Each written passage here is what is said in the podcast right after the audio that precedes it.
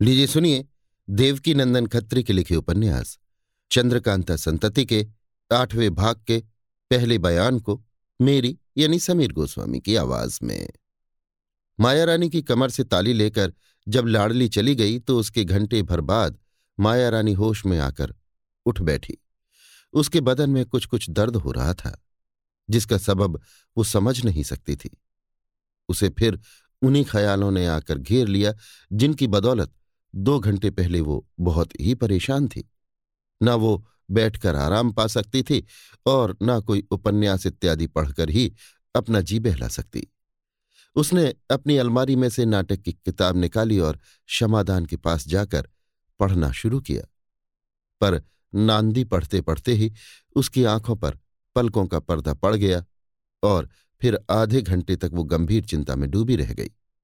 इसके बाद किसी के आने की आहट ने उसे चौंका दिया और वो घूम कर दरवाजे की तरफ़ देखने लगी। धनपत उसके सामने आकर खड़ी हो गई और बोली, मेरी प्यारी रानी, मैं देखती हूँ कि इस समय तू बहुत ही उदास और किसी गंभीर चिंता में डूबी हुई है। शायद अभी तक तेरी आँखों में निद्रा देवी का डेरा नहीं पड़ा।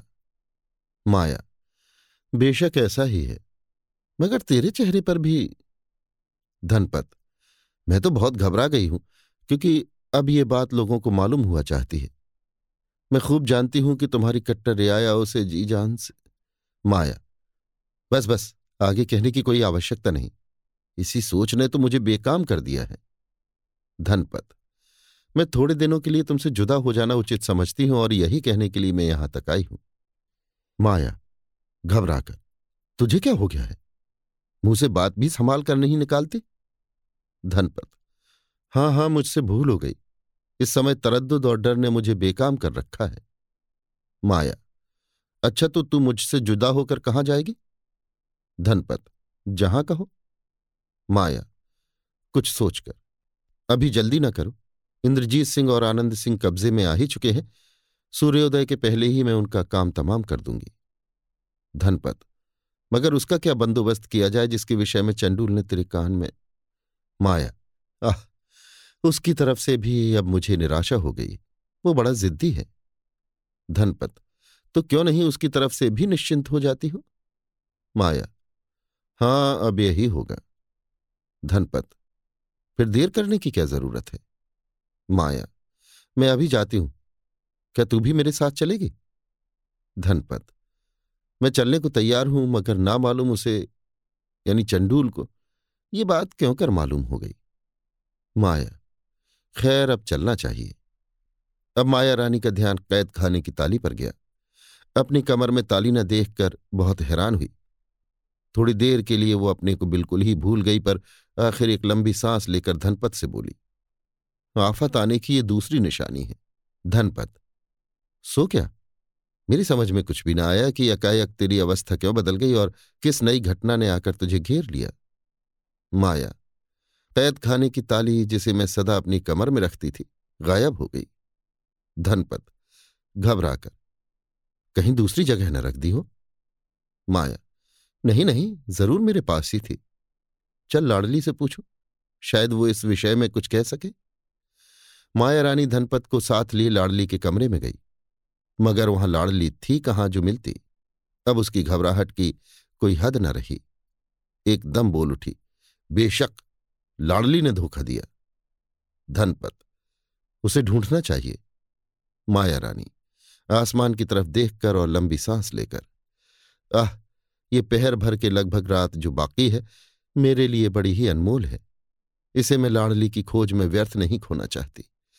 इतने ही समय में मुझे उस जिद्दी के पास पहुँचना और उसका सिर काट कर लौट आना है। कैदियों से भी ज़्यादा तरद्दुद मुझे उसका है। हाय अभी तक वो आवाज़ मेरी कानों में गूंज रही है जो चंडूल ने कही थी। खैर, वहाँ जाते जाते कैद खाने को भी देखती चलूँगी। जोश में आकर, कैदी चाहे कैद खाने के बाहर हो जाए, मगर इस बाग की चाहर दीवारी को नहीं लांग सकते। जा, बिहारी सिंह और हरनाम सिंह को बहुत जल्द बुला ला। धनपत दौड़ी हुई गई और थोड़ी ही देर में दोनों अयारों को साथ लिए हुए लौट आई। वे दोनों अयारी के सामान से दुरुस्त और हर एक काम के लिए मुस्तैद थे। यद्यपि बिहारी सिंह के चेहरे का रंग अच्छी तरह साफ़ नहीं हुआ था, तथापि उसकी कोशिश ने उसके चेहरे की सफ़ाई आधी से ज़्यादा कर दी थी। आशा थी कि दो ही एक दिन में वो आईने में अपनी असली सूरत देख लेगा। कैद खाने का रास्ता पाठकों को मालूम है, क्योंकि तेज सिंह जब बिहारी सिंह की सूरत में यहाँ आए थे तो माया रानी के साथ कैदियों को देखने गए थे। लाडली के कमरे में से दस बारह तीर और कमान लेके धनपत तथा दोनों अय्यारों को साथ लिए हुए माया रानी सुरंग में घुसी। जब कैद खाने के दरवाजे पर पहुँची तो दरवाज़ा ज्यों का त्यों बंद पाया। कैद खाने की ताली और लाडली के गायब होने का हाल कह के बिहारी सिंह और हरनाम सिंह को ताकीद कर दी कि जब तक मैं लौट कर ना आऊँ, तब तक तुम दोनों बड़ी होशियारी से इस दरवाजे पर पहरा दो। इसके बाद धनपत को साथ लिए हुए माया रानी बाघ के तीसरे दर्जे में उसी रास्ते से गई जिस राह से तेज सिंह भेजे गए थे। हम पहले लिखाए हैं कि बाग के तीसरे दर्जे में एक बुर्ज है और उसके चारों तरफ़ बहुत से मकान, कमरे और कोठरियाँ हैं। बाग में एक छोटा सा चश्मा बह रहा था, जिसमें हाथ भर से ज़्यादा पानी कहीं नहीं था। माया रानी उसी चश्मे के किनारे किनारे थोड़ी दूर तक गई, यहाँ तक कि वो एक मौलसरी के पेड़ के नीचे पहुँची जहाँ संगमरमर का एक छोटा सा चबूतरा बना हुआ था और उस चबूतरे पर पत्थर की मूरत आदमी के बराबर बैठी हुई थी। रात पहर भर से कम बाकी थी। चंद्रमा धीरे धीरे निकलकर अपनी सफ़ेद रोशनी पूरे आसमान पर फैला रहा था। माया रानी ने उस मूरत की कलाई पकड़कर उमेठी। साथ ही मूरत ने मुँह खोल दिया। माया रानी ने उसके मुँह में हाथ डालकर कोई पैच घुमाना शुरू किया। थोड़ी देर में चबूतरे के सामने की तरफ़ का एक बड़ा सा पत्थर हल्की आवाज़ के साथ हटकर अलग हो गया और नीचे उतरने के लिए सीढ़ियाँ दिखाई दी। अपने पीछे पीछे धनपत को आने का इशारा करके माया रानी उस तहखाने में उतर गई। यद्यपि तहखाने में अंधेरा था, मगर माया रानी ने टटोल कर एक आले पर से लालटेन और उसके बालने का सामान उतारा और बत्ती बालकर चारों तरफ़ देखने लगी। पूरब तरफ़ की सुरंग का एक छोटा सा दरवाज़ा खुला हुआ था। दोनों उसके अंदर घुसी और सुरंग में चलने लगीं। लगभग सौ कदम जाने के बाद वो सुरंग खत्म हुई और ऊपर चढ़ने के लिए सीढ़ियाँ दिखाई दी। दोनों औरतें ऊपर चढ़ गईं और उस बुर्ज के निचले हिस्से में पहुँची, जो बहुत से मकानों से घिरा हुआ था। यहाँ भी उसी तरह का चबूतरा और उस पर पत्थर का आदमी बैठा हुआ था। वो भी किसी सुरंग का दरवाज़ा था, जिसे माया रानी ने पहली रीत से खोला। ये सुरंग चौथे दर्जे में जाने के लिए थी। दोनों औरतें उस सुरंग में घुसी। दो सौ कदम के लगभग जाने के बाद वो सुरंग खत्म हुई और ऊपर चढ़ने के लिए सीढ़ियाँ नज़र आईं। दोनों औरतें ऊपर चढ़कर एक कोठरी में पहुँची जिसका दरवाज़ा खुला हुआ था। कोठरी के बाहर निकलकर धनपत और माया रानी ने अपने को बाघ के चौथे हिस्से में पाया। इस बाघ का पूरा पूरा नक्शा हम आगे चलकर खींचेंगे। यहाँ केवल माया रानी की कार्रवाई का हाल लिखते हैं। कोठरी से आठ दस कदम की दूरी पर पक्का मगर सूखा कुआँ था, जिसके अंदर लोहे की एक मोटी जंजीर लटक रही थी। कुएँ के ऊपर डोल और रस्सा पड़ा था। डोल में लालटेन रखकर कुएँ के अंदर ढीला और जब वो तह में पहुँच गया तो दोनों औरतें जंजीर थाम कर कुएँ के अंदर उतर गईं। नीचे कुएँ की दीवार के साथ छोटा सा दरवाज़ा था, जिसे खोलकर धनपत को पीछे आने का इशारा करके माया रानी हाथ में लालटेन लिए हुए अंदर घुसी। वहाँ पर छोटी छोटी कई कोठरियाँ थीं। निचली कोठरी में, जिसके आगे लोहे का जंगला लगा हुआ था, एक आदमी हाथ में फौलादी ढाल लिए टहलता हुआ दिखाई पड़ा। यहाँ बिल्कुल अंधेरा था, मगर माया रानी के हाथ वाली लालटेन ने उस कोठरी की हर एक चीज़ और उस आदमी की सूरत बखूबी दिखा दी। इस समय उस आदमी की उम्र का अंदाज़ा करना मुश्किल है, क्योंकि रंज और गम ने उसे सुखाकर कांटा कर दिया है। बड़ी बड़ी आँखों के चारों तरफ़ स्याही दौड़ गई है और उसके चेहरे पर झुर्रियाँ पड़ी हुई हैं। तो भी हर एक हालत पर ध्यान देकर कह सकते हैं कि वो किसी जमाने में बहुत ही हसीन और नाजुक रहा होगा, मगर इस समय कैद ने उसे मुर्दा बना रखा है। उसके बदन के कपड़े बिल्कुल फटे और मैले थे और वो बहुत ही मजहूल हो रहा था। कोठरी के एक तरफ़ तांबे का घड़ा, लोटा और कुछ खाने का सामान रखा हुआ था। ओढ़ने और बिछाने के लिए दो कंबल थे। कोठरी की पिछली दीवार में खिड़की थी, जिसके अंदर से बदबू आ रही थी। माया रानी और धनपत को देखकर वो आदमी ठहर गया और इस अवस्था में भी लाल लाल आँखें करके उन दोनों की तरफ़ देखने लगा। माया रानी, ये आखिरी दफे मैं तेरे पास आई हूँ। कैदी, ईश्वर करे ऐसा ही हो और फिर तेरी सूरत दिखाई न दे। माया रानी, अब भी अगर वो भेद मुझे बता दे तो तुझे छोड़ दूँगी। कैदी हरामजादी कमीनी औरत दूर हो जा मेरे सामने से। माया रानी, मालूम होता है वो भेद तू अपने साथ ले जाएगा। कैदी, बेशक ऐसा ही है। माया रानी, ये ढाल तेरे हाथ में कहाँ से आई? कैदी, तुझ चंडालिनी की इस बात का जवाब मैं क्या दू? माया रानी, मालूम होता है तुझे अपनी जान प्यारी नहीं है और अब भी तू मौत के पंजे में पड़ना चाहता है। कैदी, बेशक पहले मुझे अपनी जान प्यारी ना थी। पाँच दिन पीछे भोजन करना मुझे पसंद न था। कभी कभी तेरी सूरत देखने की बनस्पत मौत को हज़ार दर्जे अच्छा समझता था। मगर अब मैं मरने के लिए तैयार नहीं हूँ। माया रानी, हंसकर, तुझे मेरे हाथ से बचाने वाला कौन है? कैदी, ढाल दिखाकर, ये धनपत माया रानी के कान में। ना मालूम ये ढाल इसे क्यों कर मिल गई? क्या चंडूल यहाँ तो नहीं पहुँच गया? माया रानी धनपत से। कुछ समझ में नहीं आता। ये ढाल भविष्य बुरा बता रही है। धनपत, मेरा कलेजा डर के मारे काँप रहा है। माया रानी, कैदी से यह तुझे किसी तरह बचा नहीं सकती और मैं तेरी जान लिए बिना जा नहीं सकती। कैदी, खैर, जो कुछ तू कर सके कर ले। माया रानी, तू जिद्दी और बेहया है। कैदी, हरामजादी की बच्ची। बेहया तो तू है जो घड़ी घड़ी के बाद मेरे सामने आती है। इस बात के जवाब में माया रानी ने एक तीर कैदी को मारा, जिसे उसने बड़ी चालाकी से ढाल पर रोक लिया। दूसरा तीर चलाया, वो भी बेकार हुआ। तीसरा तीर चलाया, उससे भी कोई काम न चला। लाचार माया रानी कैदी का मुँह देखने लगी। कैदी, तेरे किए अब कुछ भी ना होगा, माया रानी। खैर, देखूँगी तू कब तक अपनी जान बचाता है। कैदी मेरी जान कोई भी नहीं ले सकता, बल्कि मुझे निश्चय हो गया कि अब तेरी मौत आ गई। इसका जवाब माया रानी कुछ देना ही चाहती थी कि एक आवाज़ ने उसे चौंका दिया। कैदी की बात पूरी होने के साथ ही किसी ने कहा, बेशक माया रानी की मौत आ गई।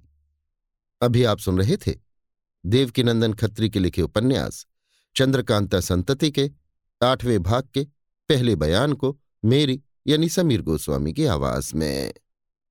लीजिए सुनिए देवकी नंदन खत्री के लिखे उपन्यास, चंद्रकांता संतति के आठवें भाग के दूसरे बयान को मेरी यानी समीर गोस्वामी की आवाज़ में। कैद खाने का हाल हम ऊपर लिख चुके हैं, पुनः लिखने की कोई आवश्यकता नहीं। उस कैद खाने में कई कोठरियाँ थीं, जिनमें से आठ कोठरियों में तो हमारे बहादुर लोग कैद थे और बाकी कोठरियाँ खाली थीं। कोई आश्चर्य नहीं यदि हमारे पाठक महाशय उन बहादुरों के नाम भूल गए हों, जो इस समय माया रानी के कैद खाने में बेबस पड़े हैं। अस्तु, एक दफे पुनः याद दिला देते हैं। उस कैद खाने में कुंवर इंद्रजीत सिंह, कुंवर आनंद सिंह, तारा सिंह, भैरव सिंह, देवी सिंह और शेर सिंह के अतिरिक्त एक कुमारी भी थी जिसके मुख की सुंदर आभा ने उस कैद खाने में उजाला कर रखा था। पाठक समझ ही गए होंगे कि हमारा इशारा कामिनी की तरफ़ है। यद्यपि वो ऐसी कोठरी में बंद थी जिसके अंदर मर्दों की निगाह नहीं जा सकती थी, तथापि कुंवर आनंद सिंह को इस बात पर ढांढस थी कि उनकी प्यारी कामनी उनसे दूर नहीं है। मगर कुंवर इंद्रजीत सिंह की रंज का कोई ठिकाना न था। वे कुछ भी नहीं जानते थे कि उनकी प्यारी किशोरी कहाँ और किस अवस्था में है। इस कैद खाने में छत के सहारे शीशे की एक कंदील लटक रही थी। उसी में माया रानी का एक आदमी रोज जाकर रोशनी ठीक कर देता था। ठीक कर देना हम इसलिए कहते हैं कि उस कैद खाने में अंधेरा रहने के कारण दिन रात बत्ती जला करती थी और ठीक समय पर आदमी जाकर उसे दुरुस्त कर दिया करता था। खाने पीने का सामान आठ पहर में एक दफे कैदियों को दिया जाता था। कैद खाने की भयानक अवस्था लिखने में हम विशेष समय नष्ट नहीं करना चाहते, क्योंकि हमें किस्सा बहुत लिखना है और जगह कम है। अब हम उस संध्या का हाल लिखते हैं जिस दिन माया रानी से और चंडूल से बातचीत हुई थी या जब कमलनी से लाडली मिली थी। यों तो तहखाने के अंदर दिन रात समान था और कैदियों को इस बात का ज्ञान बिल्कुल नहीं हो सकता था कि सूर्य कब उदय और कब अस्त हुआ। तथापि बाहरी हिसाब से हमें समय लिखना ही पड़ता है। संध्या होने के बाद एक आदमी कैद खाने में आया और कैदियों की तरफ़ देखकर बोला, माया रानी की तरफ़ से इस समय मैं आप लोगों के पास ये कहने के लिए आया हूँ कि कल पहर दिन चढ़ने के पहले ही आप लोग इस दुनिया से उठा दिए जाएँगे। इसके अतिरिक्त अपनी तरफ़ से अफसोस के साथ आपको इत्तला देता हूँ कि राजा बीरेंद्र सिंह और रानी चंद्रकांता को भी हमारी माया रानी ने गिरफ़्तार कर लिया है। उन्हीं के सामने आप लोग मारे जाएँगे और उसके बाद उन दोनों की भी जान ली जाएगी। इस आदमी के आने के पहले कैदी लोग सुस्त और उदास बैठे हुए थे। मगर जब इस आदमी ने आकर ऊपर लिखी बातें कहीं तो सभी की अवस्था बदल गई। क्रोध से सभी का चेहरा लाल हो गया और बदन कांपने लगा। लेकिन उस आदमी की बात का जवाब किसी ने भी कुछ न दिया। कैदियों को संदेशा देने के बाद माया रानी का आदमी उस कोठरी में गया, जिसमें हथकड़ी और बेड़ी से बेबस बेचारी कामनी कैद थी। थोड़ी ही देर बाद कामनी को साथ लिए हुए वो आदमी बाहर निकला। उस समय सभी की निगाह उस बेचारी पर पड़ी। देखा कि रंज, गम और दुख के मारे वो सूख कर कांटा हो गई है। मालूम होता है मानो वर्षों से बीमार है। सिर के बाल खुले और फैले हुए हैं। साड़ी मैली और खराब हो गई है। मगर भोलापन, खूबसूरती और नजाकत ने इस अवस्था में भी उसका साथ नहीं छोड़ा है। उसके दोनों हाथ बंधे थे और वो बेड़ी के सबब से अच्छी तरह कदम नहीं उठा सकती थी। सभी के देखते देखते कामनी को साथ लिए हुए माया रानी का आदमी कैद खाने के बाहर चला गया और कैद खाने का दरवाज़ा फिर बंद हो गया। ताली भरने की आवाज़ भी बहादुर कैदियों के कानों में पड़ी। यों तो वहाँ जितने कैदी थे, सभी क्रोध के मारे काँप रहे थे। मगर हमारे आनंद सिंह की अवस्था कुछ और ही थी। एक तो अपने माँ बाप का हाल सुनकर जोश में आ ही चुके थे, दूसरे कामनी को जो इस बेबसी के साथ कैद खाने के बाहर जाते देखा और भी उबल पड़े। क्रोध संभाल न सके। उठ के खड़े हो गए और जंगले वाली कोठरी में, जिसमें कैद थे, टहलने लगे। जिस जंगले वाली कोठरी में कुंवर इंद्रजीत सिंह थे, वो आनंद सिंह के ठीक सामने थी और अय्यार लोग भी उन्हें अच्छी तरह देख सकते थे। टहलने के साथ आनंद सिंह के पैर की जंजीर बोली, जिससे सभी का ध्यान उनकी तरफ़ जा रहा। इंद्रजीत सिंह, आनंद? आनंद सिंह, आज्ञा। इंद्रजीत सिंह, क्या बेबसी हम लोगों का साथ न छोड़ेगी? आनंद सिंह, बेशक छोड़ेगी। अब हम लोग इस अवस्था में कदापि नहीं रह सकते। हम लोग जंगली शेर नहीं हैं जो जंगले के अंदर बंद पड़े रहें। इंद्रजीत सिंह खड़े होकर, हाँ, ऐसा ही है। ये लोहे की तार अब हमें रोक नहीं सकती। इतना कह के इंद्रजीत सिंह ने इष्टदेव का ध्यान कर अपनी कलाई उमेठी और ज़ोर करके हथकड़ी तोड़ डाली। बड़े भाई की देखा देखी आनंद सिंह ने भी वैसा ही किया। हथकड़ी तोड़ने के बाद दोनों ने अपने पैरों की बेड़ियाँ खोली और तब जंगल के बाहर निकलने का उद्योग करने लगे। दोनों हाथों से लोहे का छड़, जो जंगले में लगा हुआ था, पकड़ के और ला तड़ा के खींचने लगे।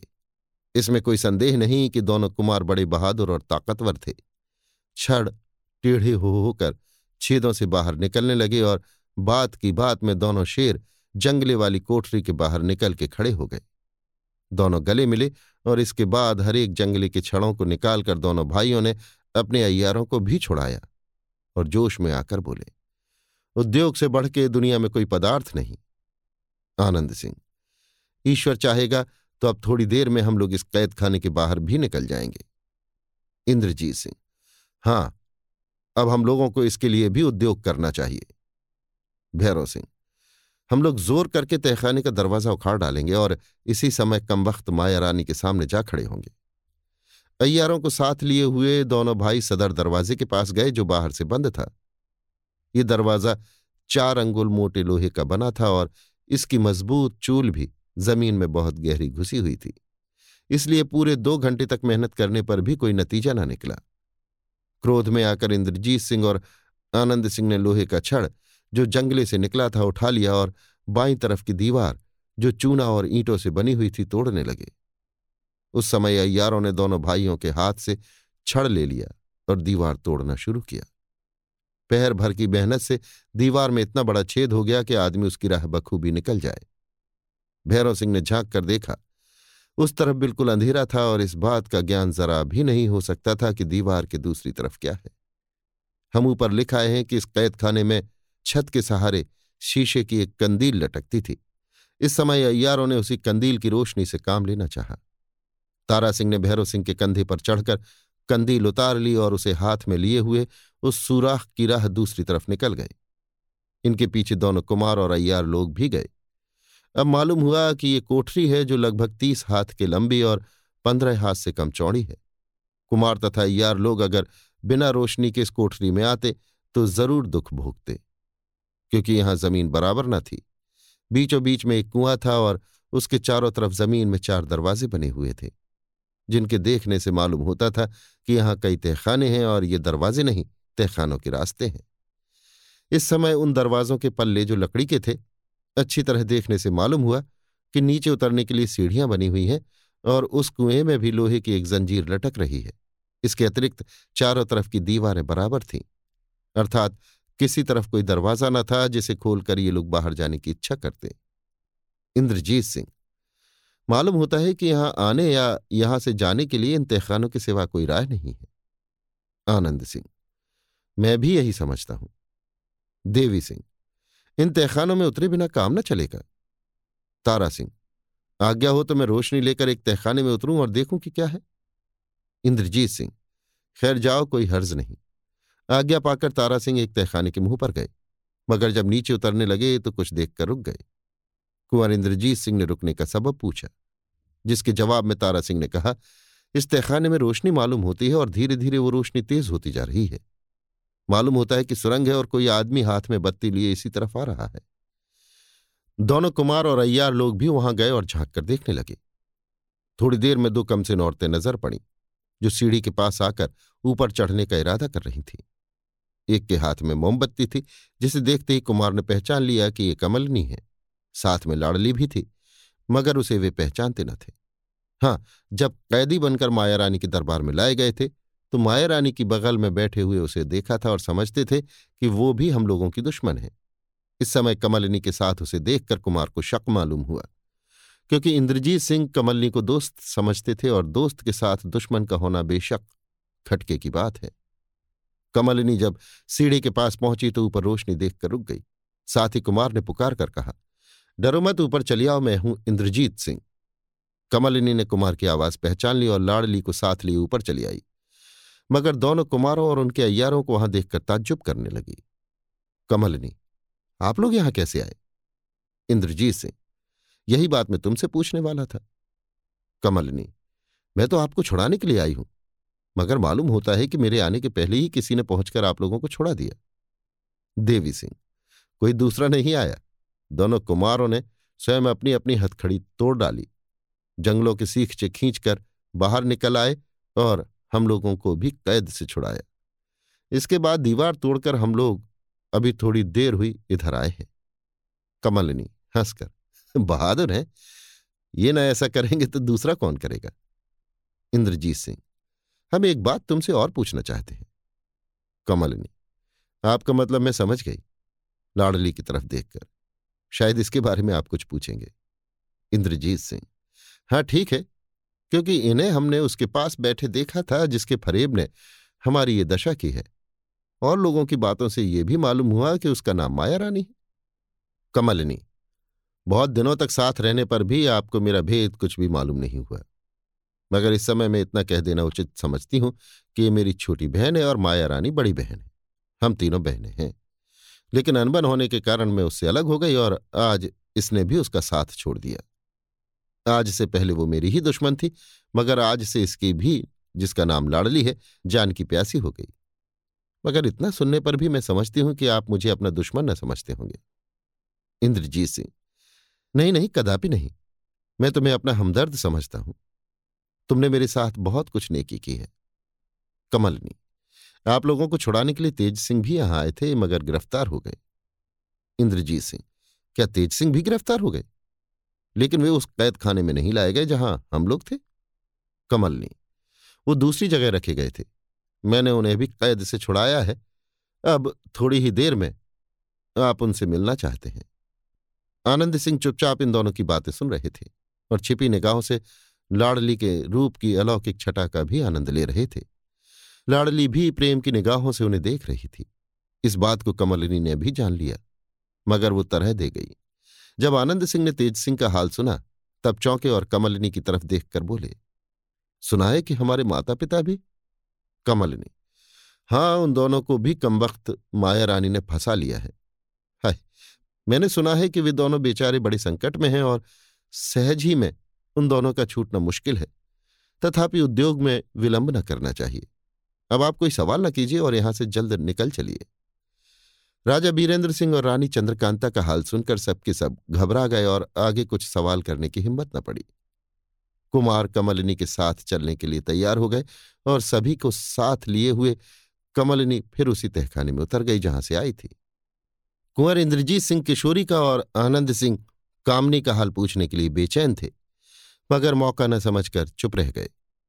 नीचे जाने पर मालूम हुआ कि वो एक सुरंग का रास्ता था, मगर ये सुरंग साधारण न थी।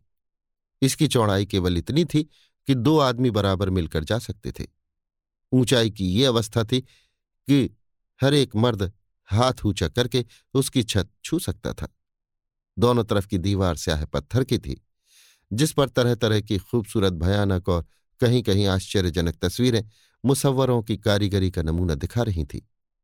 अर्थात रंगों से बनी थी, पत्थर गढ़कर नहीं बनाई गई थी। परंतु उन तस्वीरों के रंग की भी ये अवस्था थी कि अभी दो चार दिन की बनी मालूम होती थी, जिन्हें देखकर हमारे कुमारों और अय्यारों को बहुत ही ताज्जुब मालूम हो रहा था। कमलिनी, इंद्रजीत सिंह से, आप चाहते होंगे कि इन विचित्र तस्वीरों को अच्छी तरह देखें? इंद्रजीत सिंह, बेशक ऐसा ही है। किंतु इस दौड़ा दौड़ में ऐसी उत्तम तस्वीरों के देखने का आनंद कुछ भी नहीं मिल सकता और यहाँ की एक एक तस्वीर ध्यान देकर देखने योग्य है। परंतु क्या किया जाए? जब से अपने माता पिता का हाल तुम्हारी जुबानी सुना है, जी बेचैन हो रहा है। यही इच्छा होती है कि जहाँ तक जल्द हो सके, उनके पास पहुँचे और उन्हें कैद से छुड़ावें। तुम स्वयं कह चुकी हो कि वो बड़े संकट में पड़े हैं, परंतु ये न जाना गया कि उन्हें किस प्रकार का संकट है। कमलिनी आपका कहना बहुत ठीक है। इन तस्वीरों को देखने के लिए बहुत समय चाहिए, बल्कि इनका हाल और मतलब जानने के लिए कई दिन चाहिए। और ये समय यहाँ अटकने का नहीं है। मगर साथ ही इसके ये भी याद रखिए कि आप दो चार या दस घंटे के अंदर ठिकाने पहुंचकर भी अपने माता पिता को नहीं छुड़ा सकते। मुझे ठीक ठीक मालूम नहीं कि वो किस कैद खाने में कैद है। पहले तो इसी बात का पता लगाने के लिए कई दिन नहीं तो कई पहर चाहिए। इंद्रजीत सिंह तो क्या तुमने उन्हें अपनी आँखों से नहीं देखा? कमलनी, नहीं, मगर इतना जानती हूँ कि इस बाग के चौथे दर्जे में किसी ठिकाने में वे कैद है। इंद्रजीत सिंह, क्या इस बाग के कई दर्जे हैं, जिसमें माया रानी रहती है और जहाँ हम लोग बेबस करके लाए गए थे? कमलिनी हाँ इस बाग के चार दर्जे हैं। पहले में तो सिपाहियों और नौकरों के ठहरने का ठिकाना है। दूसरे दर्जे में स्वयं माया रानी रहती है। तीसरे और चौथे दर्जे में कोई नहीं रहता। हाँ यदि कोई ऐसा कैदी हो, जिसे बहुत ही गुप्त रखना मंजूर हो तो वहाँ भेज दिया जाता है। तीसरे और चौथे दर्जे को तिलिस्म कहना चाहिए, बल्कि चौथा दर्जा तो काँप कर, उफ बड़ी बड़ी भयानक चीज़ों से भरा हुआ है। इंद्रजीत से तो उसी चौथे दर्जे में हमारे माता पिता कैद हैं। कमलनी जी हाँ। आनंद सिंह शायद तुम्हारी छोटी बहन कुछ जानती हो, जो तुम्हारे साथ है? कमलनी नहीं नहीं, ये बेचारी तीसरे और चौथे दर्जे का हाल कुछ भी नहीं जानती। लाड़ली, बल्कि तीसरे और चौथे दर्जे का पूरा पूरा हाल माया रानी को भी नहीं मालूम। कमलिनी बहन को मालूम न था, मगर दो ही चार महीनों में ना मालूम क्यों कर वहाँ का विचित्र हाल इन्हें मालूम हो गया। देखिए इसी सुरंग को जिसमें हम लोग जा रहे हैं माया रानी भी नहीं जानती और मुझे तो इसका कुछ गुमान भी न था। यहाँ पर कमलिनी के हाथ की वो मोमबत्ती जलकर पूरी हो गई और कमलिनी ने उसे ज़मीन पर फेंक दिया। अब इस सुरंग में केवल उस कंदील की रोशनी रह गई, जो ये लोग कैद खाने में से लाए थे और इस समय तारा सिंह उसे अपने हाथ में लटकाए सभी के पीछे पीछे आ रहे थे। कमलिनी के कहे मुताबिक तारा सिंह अब कंदील लिए हुए आगे आगे चलने लगे। लगभग बीस कदम जाने के बाद एक चौमुहानी मिली, अर्थात वहाँ से चारों तरफ़ सुरंगें गई हुई थी। कमलिनी ने रुककर इंद्रजीत सिंह की तरफ़ देखा और कहा, अब यहाँ से अगर हम लोग चाहें तो इस तिलिस्मी मकान के बाहर निकल जा सकते हैं। इंद्रजीत सिंह, ये सामने वाला रास्ता कहाँ गया है? कमलनी, बाग के तीसरे और चौथे दर्जे में जाने के लिए यही रास्ता है और बाईं तरफ़ वाली सुरंग उस दूसरे दर्जे में गई है जिसमें माया रानी रहती है। आनंद सिंह, और दाहिनी तरफ़ जाने से हम लोग कहाँ पहुँचेंगे? कमलिनी इस तिलिस्मी मकान या बाग से बाहर जाने के लिए वही राह है। इंद्रजीत सिंह तो अब तुम हम लोगों को कहाँ ले जाना चाहती हो? कमलनी जहाँ आप कहिए। आनंद सिंह, अगर माया रानी के बाग में ले चलो तो हम उसे इसी समय गिरफ़्तार कर लें। इसके बाद सब काम सहज ही में हो जाएगा। कमलिनी ये काम सहज नहीं है और इसके सिवाय जहाँ तक मैं समझती हूँ, माया रानी इस समय अपने कमरे में ना होगी। या यदि होगी भी तो हर तरह से होशियार होगी। केवल इतना ही नहीं, वहाँ जाने से और भी कई प्रकार का धोखा है। एक तो उस बाग की चहार देवारी के बाहर कूद कर या कमंद लगाकर निकल जाना असंभव है। दूसरे उस बाग की हिफाजत के लिए पाँच सौ सिपाही मुकर्र हैं, जो हमेशा मुस्तैद और सहज ही माया रानी के पास पहुँच जाने के लिए तैयार रहते हैं। माया रानी को गिरफ़्तार करके बाग के बाहर ले जाना कठिन है। मेरी समझ में तो आपको एक दफे यहाँ से बाहर निकल जाना चाहिए। इंद्रजीत सिंह, मगर मैं कुछ और ही चाहता हूँ। कमलनी, वो क्या?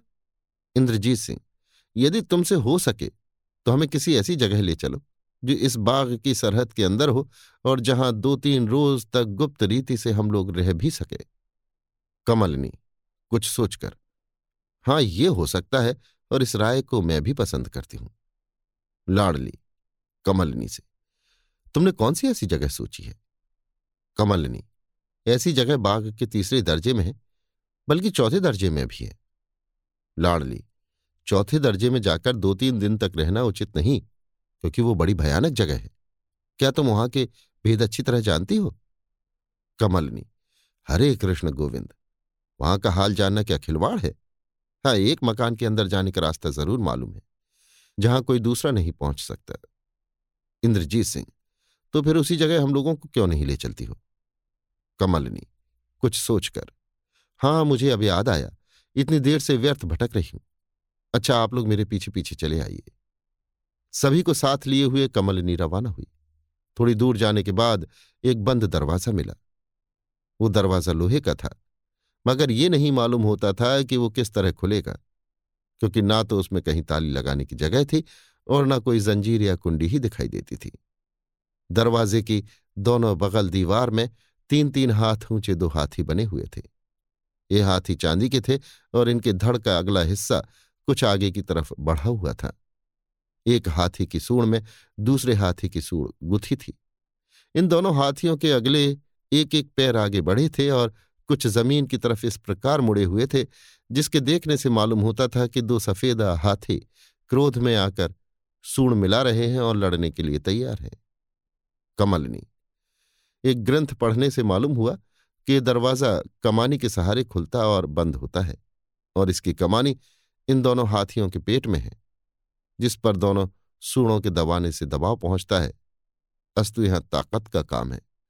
इन दोनों सूणों को ज़ोर से साथ यहाँ तक झुकाना और दबाना चाहिए कि दरवाजे के साथ लग जाए।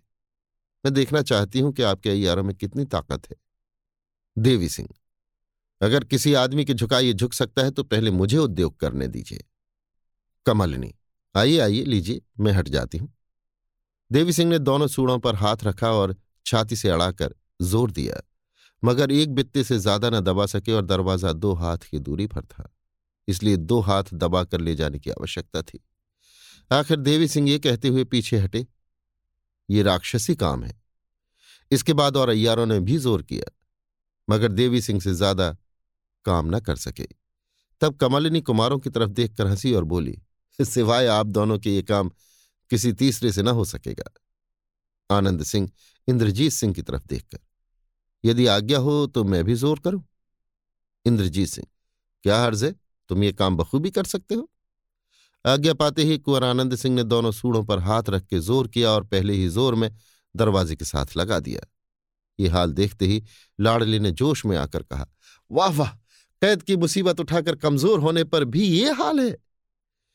दरवाजों के साथ सूड़ों का लगना था कि हाथियों के चिंगाड़ने की हल्की आवाज़ आई और दरवाज़ा, जो एक ही पल्ले का था सर सर करता ज़मीन के अंदर घुस गया। कमलिनी ने आनंद सिंह से कहा, अब सूड़ को पीछे की तरफ़ हटाइए, मगर पहले सूड़ के नीचे से या उसके ऊपर से लांघ कर दूसरी तरफ़ निकल चलिए। हाथ में कंदील लिए हुए पहले तारा सिंह टप गए और दरवाजे के उस पार जा खड़े हुए। तब इंद्रजीत सिंह दरवाजे के उस पार पहुँचे।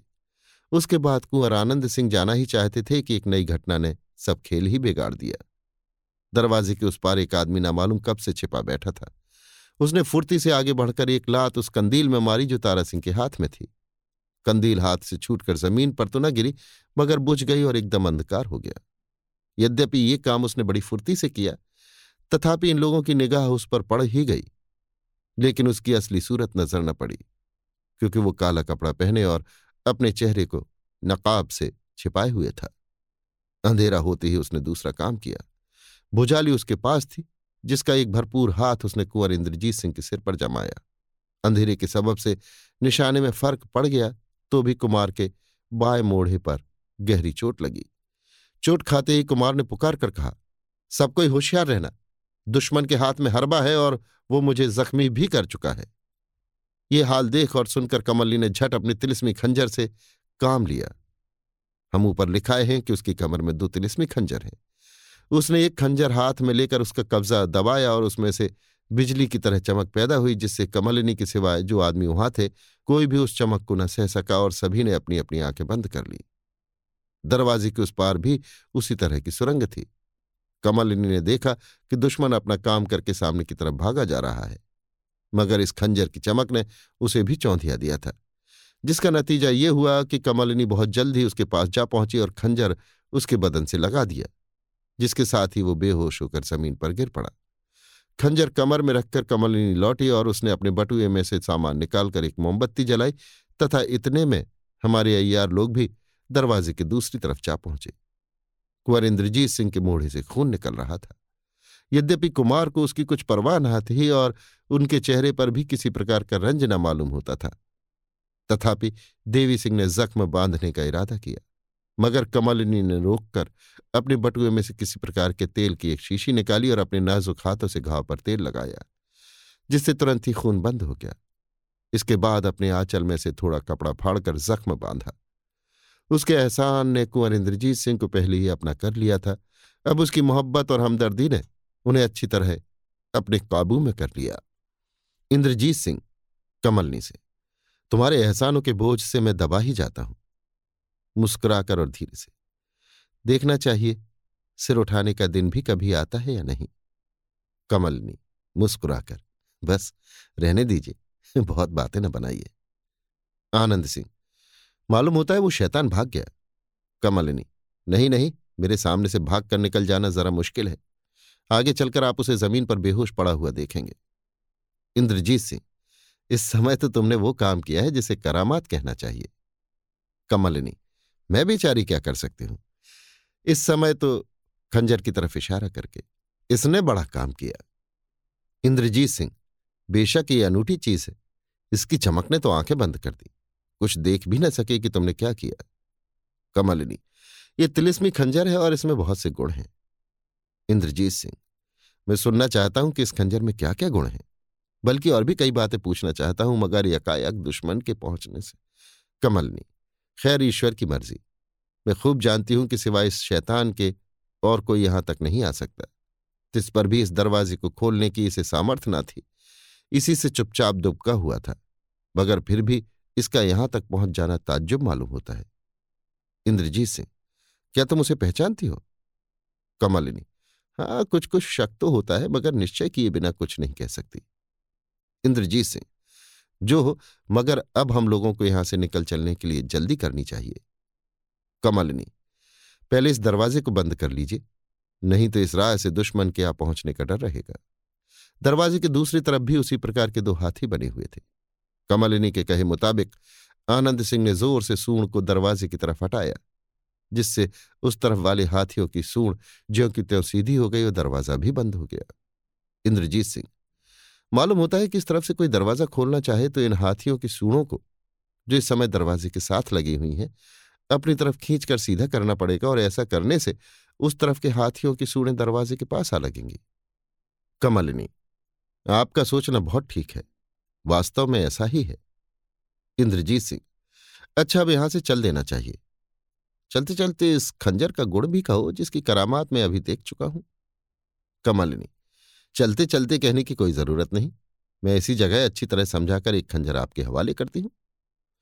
उस खंजर में जो जो गुण था, उसके विषय में ऊपर कई जगह लिखा जा चुका है। कमालिनी ने कुंवर इंद्रजीत सिंह को सब समझाया और इसके बाद खंजर के जोड़ की अंगूठी उनके हाथ में पहनाकर एक खंजर उनके हवाले किया, जिसे पाकर कुमार बहुत ही प्रसन्न हुए। लाड़ली, कमलिनी से, एक खंजर छोटे कुमार को भी देना चाहिए।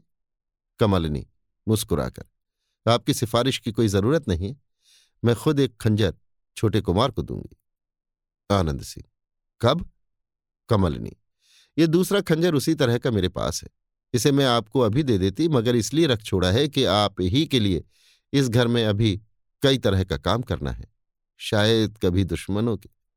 आनंद से नहीं नहीं, ये खंजर जो तुम्हारे पास रह गया है, लेकर मैं तुम्हें खतरे में नहीं डाल सकता। कल परसों या दस दिन में जब मौका हो, तब मुझे देना। कमलिनी, ज़रूर दूँगी। अच्छा अब यहाँ से चलना चाहिए। दोनों कुमारों और अय्यारों को साथ लिए हुए कमलिनी वहाँ से रवाना हुई और उस ठिकाने पहुँची जहाँ वो शैतान बेहोश पड़ा हुआ था, जिसने कंदील बुझाकर कुमार को जख्मी किया था। चेहरे पर से नकाब हटाते ही कमलिनी चौंकी और बोली, है? ये तो कोई दूसरा ही है? मैं समझे हुए थी कि दरोगा किसी तरह राजा बीरेंद्र सिंह की कैद से छूटकर आ गया होगा, मगर इसे तो मैं बिल्कुल नहीं पहचानती। कुछ रुक कर उसने मेरे साथ दगा तो नहीं की? कौन ठिकाना ऐसे आदमी का विश्वास न करना चाहिए, मगर मैंने तो उसके साथ ऊपर लिखी बातें कह, कमलनी चुप हो गई और थोड़ी देर तक किसी गंभीर चिंता में डूबी सी दिखाई पड़ी। आखिर कुंवर इंद्रजीत सिंह से रहा न गया। धीरे से कमलिनी की उंगली पकड़कर बोले, तुम्हें इस अवस्था में देखकर मुझे जान पड़ता है कि शायद कोई नई मुसीबत आने वाली है, जिसके विषय में तुम कुछ सोच रही हो। कमलिनी हाँ ऐसा ही है। मेरे कामों में विघ्न पड़ता दिखाई देता है। अच्छा मर्ज़ी परमेश्वर की। आपके लिए कष्ट उठाना क्या? जान तक देने को तैयार हूँ। कुछ रुक कर। अब देर करना उचित नहीं। यहाँ से निकल ही जाना चाहिए। इंद्रजीत सिंह, क्या माया रानी के अनूठे बाग के बाहर निकलने को कहती हो? कमल्ली हाँ? इंद्रजीत सिंह, मैं तो सोचे हुए था कि माता पिता को छोड़ाकर तभी यहाँ से जाऊँगा। कमल्ली, मैंने भी यही निश्चय किया था, परंतु अब क्या किया जाए? सबके पहले अपने को बचाना उचित है। यदि आप ही आफत में फंसेंगे तो उन्हें कौन छुड़ाएगा? इंद्रजीत सिंह यहाँ की अद्भुत बातों से मैं अनजान हूँ, इसलिए जो कुछ करने को कहोगी करना ही पड़ेगा। नहीं तो मेरी राय तो यहाँ से भागने की ना थी, क्योंकि जब मेरे हाथ पैर खुले हैं और सचेत हूँ तो एक क्या पाँच सौ से भी डर नहीं सकता। जिस पर तुम्हारा दिया हुआ ये अनूठा तिलिस्मी खंजर पाकर तो साक्षात काल का भी मुकाबला करने से बाज ना आऊँगा। कमलनी आपका कहना ठीक है, मैं आपकी बहादुरी को अच्छी तरह जानती हूँ, परंतु इस समय नीति यही कहती है कि यहाँ से निकल जाओ। इंद्रजीत सिंह, अगर ऐसा ही है तो चलो मैं चलता हूँ। धीरे से कान में, तुम्हारी बुद्धिमानी पर मुझे डाह होता है। कमलनी धीरे से, डाह कैसा? इंद्रजीत सिंह, दो कदम आगे ले जाकर, डाह इस बात का कि वो बड़ा ही भाग्यशाली होगा जिसके तुम पाले पड़ोगी। इसके जवाब में कमलनी ने कुमार को एक हल्की सी चुटकी काटी और धीरे से कहा मुझे तो तुमसे बढ़कर भाग्यशाली कोई दिखाई नहीं पड़ता मगर। आह कमलनी की इस बात ने तो कुमार को फड़का दिया, लेकिन इस मगर के शब्द ने भी बड़ा अंधेर किया, जिसका सबब हमारे मन चले पाठक स्वयं समझ जाएँगे, क्योंकि वे कमलिनी और कुंवर इंद्रजीत सिंह की पहली बातें अभी भूले ना होंगे, जो तालाब के बीच वाले उस मकान में हुई थी, जहाँ कमलिनी रहा करती थी। कमलिनी, देवी सिंह से। इस आदमी को जो बेहोश पड़ा है उठा के ले चलना चाहिए। देवी सिंह हाँ हाँ इसे मैं उठाकर ले चलूँगा।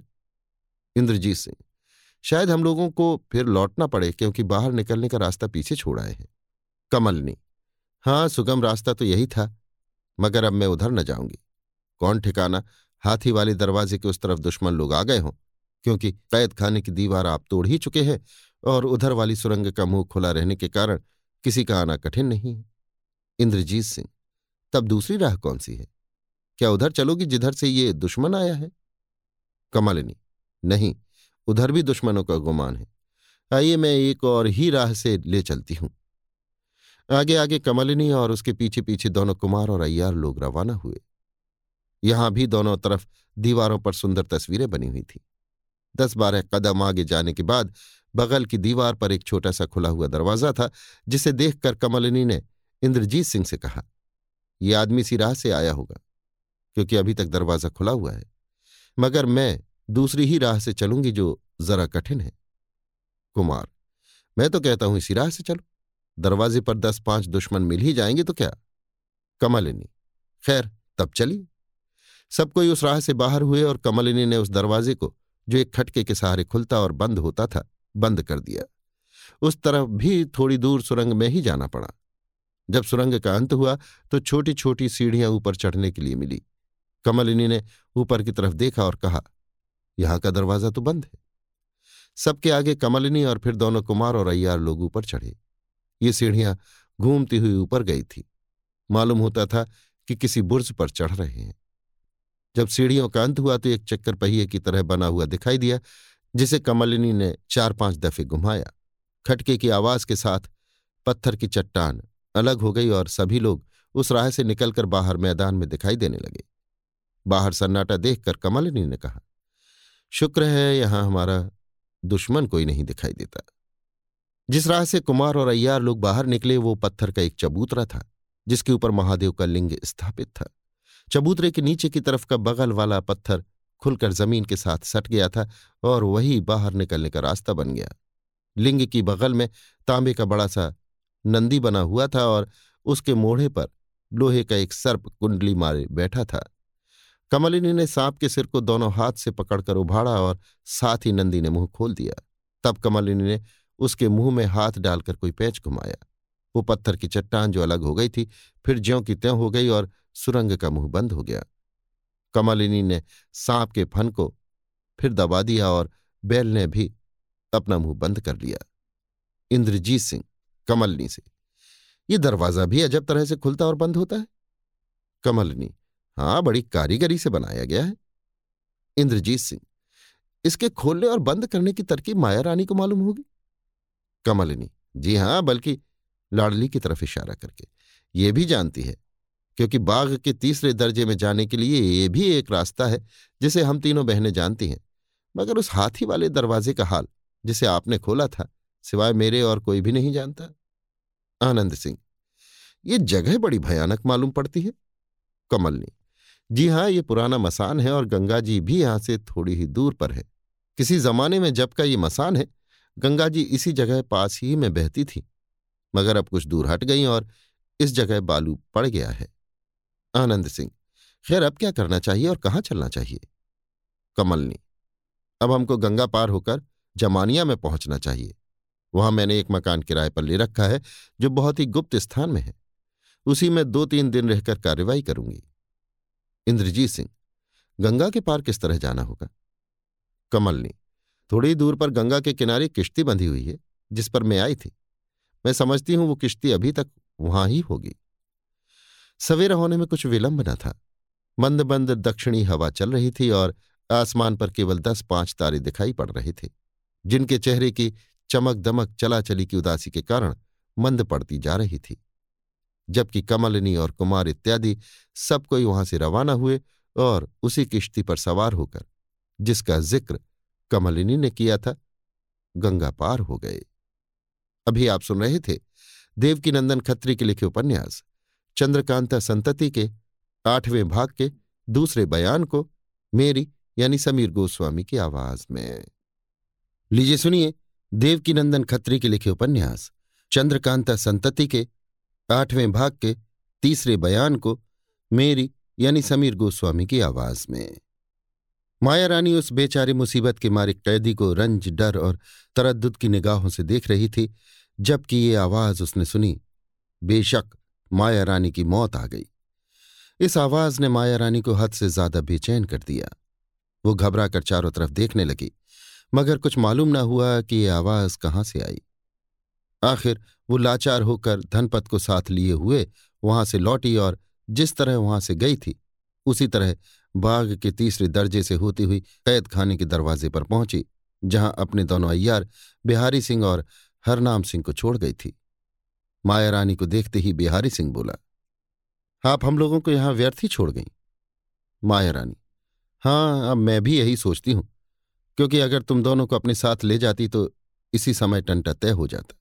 यद्यपि धनपत मेरे साथ थी और तुम लोग भी जानते हो कि ये बहुत ताकतवर है, तथापि मेरा हौसला न पड़ा कि उसे बाहर निकालती। बिहारी सिंह, चौंक कर तो क्या आप अपने कैदी को देखने के लिए चौथे दर्जे में गई थी? मगर मैंने जो कुछ कहा, वो कुछ दूसरे मतलब से कहा था।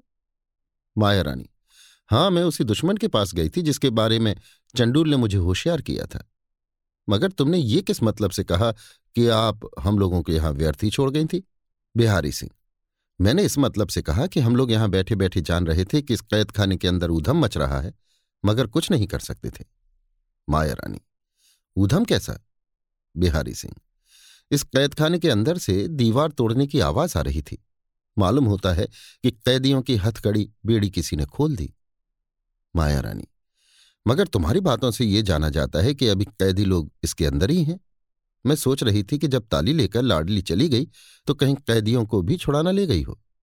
बिहारी सिंह, नहीं नहीं, कैदी बेशक इसके अंदर थे और आपके जाने के बाद कैदियों की बातचीत की कुछ कुछ आवाज़ भी आ रही थी। कुछ देर बाद दीवार तोड़ने की आहट मालूम होने लगी।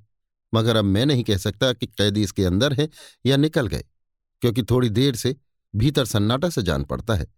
न तो किसी की बातचीत की आहट मिलती है, न दीवार तोड़ने की। माया रानी, कुछ सोचकर, दीवार तोड़कर इस बाग के बाहर निकल जाना जरा मुश्किल है। मगर मुझे ताज्जुब होता है कि उन कैदियों की हथकड़ी बेड़ी किसने खोली और दीवार तोड़ने का सामान उन्हें क्यों कर मिला? शायद तुम्हें धोखा हुआ हो। बिहारी सिंह, नहीं नहीं, मुझे धोखा नहीं हुआ, मैं पागल नहीं हूँ। हरनाम सिंह, क्या हम लोग इतना भी नहीं पहचान सकते कि ये दीवार तोड़ने की आवाज़ है?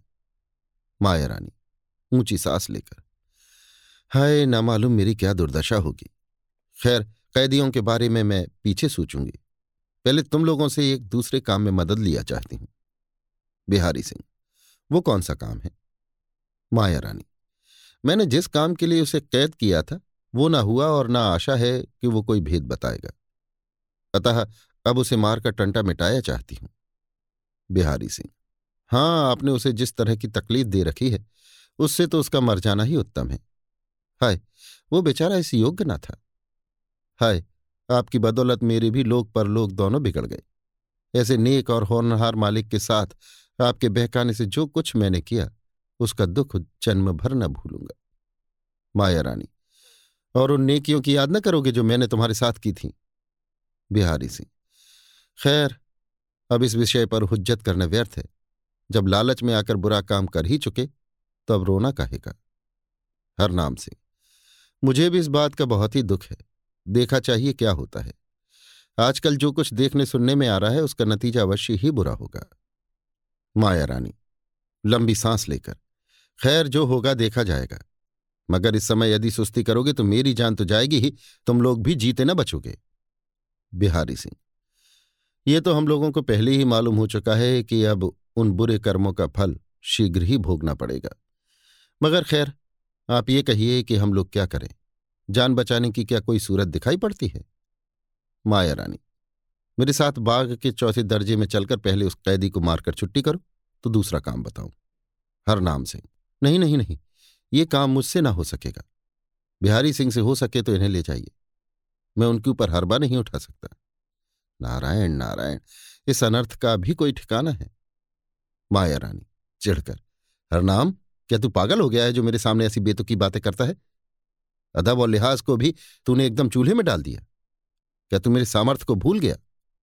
हरनाम सिंह, नहीं, मैं आपकी सामर्थ्य को नहीं भूला, बल्कि आपकी सामर्थ्य ने स्वयं आपका साथ छोड़ दिया। बिहारी सिंह और हरनाम सिंह की बातें सुनकर माया रानी को क्रोध तो बहुत आया, परंतु इस समय क्रोध करने का मौका न देखकर वो तरह दे गई। माया रानी बड़ी ही चालबाज और दुष्ट औरत थी। समय पड़ने पर वो एक अदने को बाप बना लेती और काम न होने पर किसी को एक दिन के बराबर भी न मानती।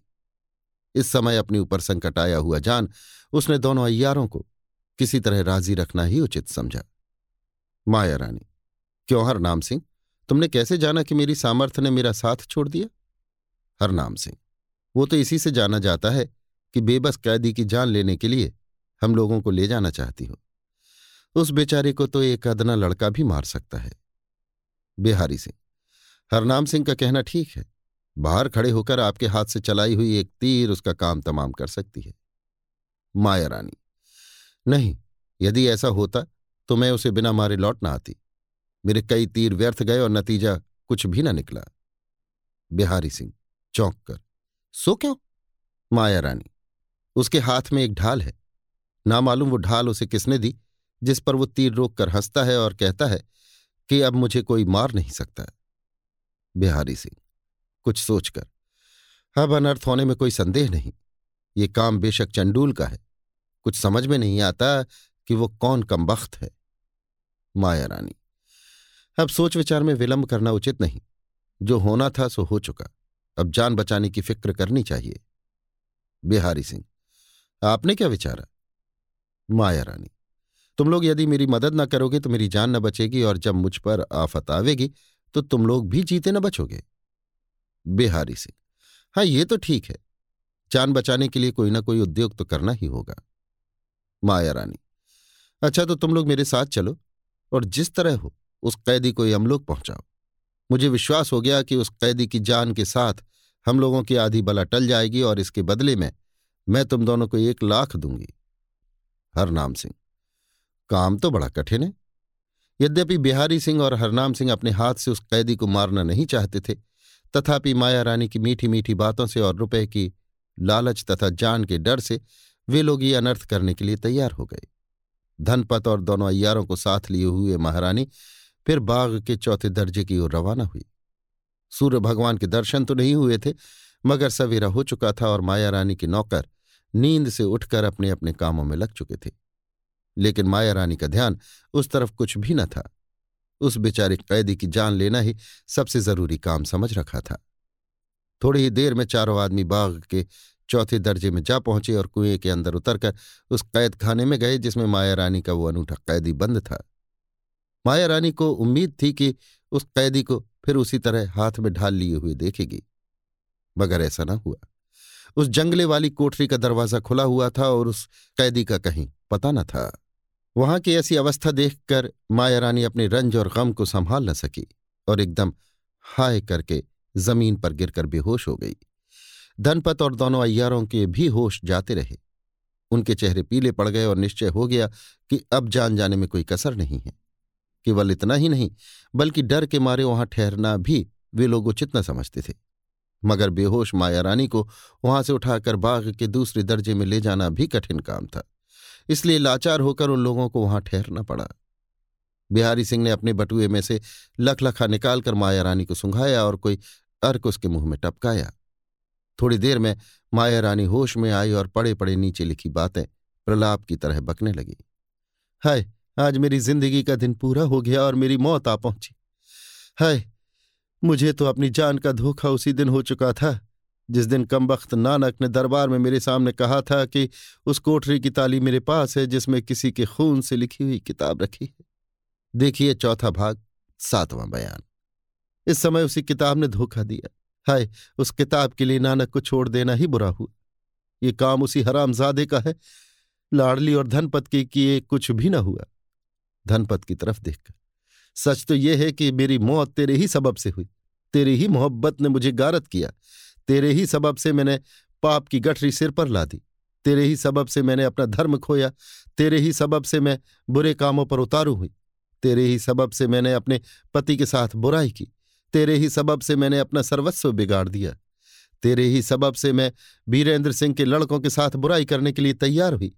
तेरे ही सबब से कमलनी मेरा साथ छोड़कर चली गई और तेरे ही सबब से आज मैं इस दशा को पहुँची। हाय, इसमें कोई संदेह नहीं कि बुरे कर्मों का बुरा फल अवश्य मिलता है। हाय, मुझसी औरत, जिसे ईश्वर ने हर प्रकार का सुख दे रखा था, आज बुरे कर्मों की बदौलत ही इस अवस्था को पहुँची। आह, मैंने क्या सोचा था और क्या हुआ? क्या बुरे कर्म करके भी कोई सुख भोग सकता है? नहीं नहीं, कभी नहीं। दृष्टांत के लिए स्वयं मैं मौजूद हूँ। माया रानी ना मालूम और भी क्या क्या बकती मगर एक आवाज़ ने उनके प्रलाप में विघ्न डाल दिया और उसके होश हवास दुरुस्त कर दिए। किसी तरफ़ से ये आवाज़ आई, अब अफसोस करने से क्या होता है? बुरे कर्मों का फल भोगना ही पड़ेगा। बहुत कुछ विचारने और चारों तरफ़ निगाह दौड़ाने पर भी किसी की समझ में न आया कि बोलने वाला कौन या कहाँ है। डर के मारे सभी के बदन में कपकपी पैदा हो गई। माया रानी उठ बैठी और धनपत तथा दोनों अय्यारों को साथ लिए और कांपते हुए कलेजे पर हाथ रखे। वहाँ से अपने स्थान अर्थात बाघ के दूसरे दर्जे की तरफ़ भागी।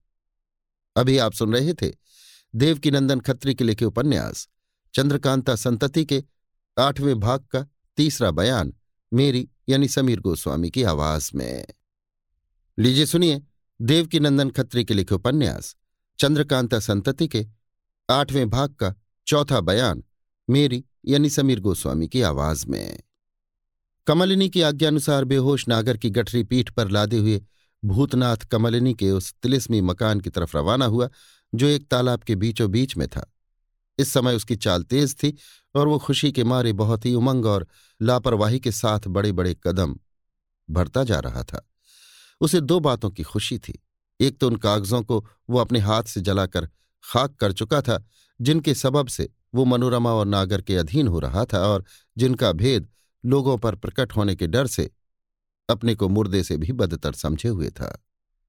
दूसरे, उस तिलिस्मी खंजर ने उसका दिमाग आसमान पर चढ़ा दिया था और ये दोनों बातें कमालिनी की बदौलत उसे मिली थीं। एक तो भूतनाथ पहले ही भारी मक्का रैयार और होशियार था, अपनी चालाकी के सामने किसी को कुछ गिनता ही ना था। दूसरे, आज खंजर का मालिक बन जाने की खुशी के मारे अंधा हो गया। उसने समझ लिया कि अब ना तो किसी का डर है और न किसी की परवाह अब हम उसके दूसरे दिन का हाल लिखते हैं। जिस दिन भूतनाथ नागर की गठरी पीठ पर लादे, कमलिनी के मकान की तरफ़ रवाना हुआ था। भूतनाथ अपने को लोगों की निगाहों से बचाते हुए आबादी से दूर दूर जंगल, मैदान, पगडंडी और पेचीले रास्ते पर सफ़र कर रहा था। दोपहर के समय वो एक छोटी सी पहाड़ी के नीचे पहुँचा, जिसके चारों तरफ़ मकोई और बेर इत्यादि कटीले और झाड़ी वाले पेड़ों ने एक प्रकार का हल्का सा जंगल बना रखा था। उसी जगह एक छोटा सा चूहा भी था। चूहा छोटा सा हाथ दो हाथ का गड्ढा है, जिसमें से पहाड़ी पानी धीरे धीरे दिन रात बारह महीने निकला करता है और पास ही में जामुन का एक छोटा सा पेड़ था। थकावट और दोपहर की धूप से व्याकुल भूतनाथ ने दो तीन घंटे के लिए वहाँ आराम करना पसंद किया।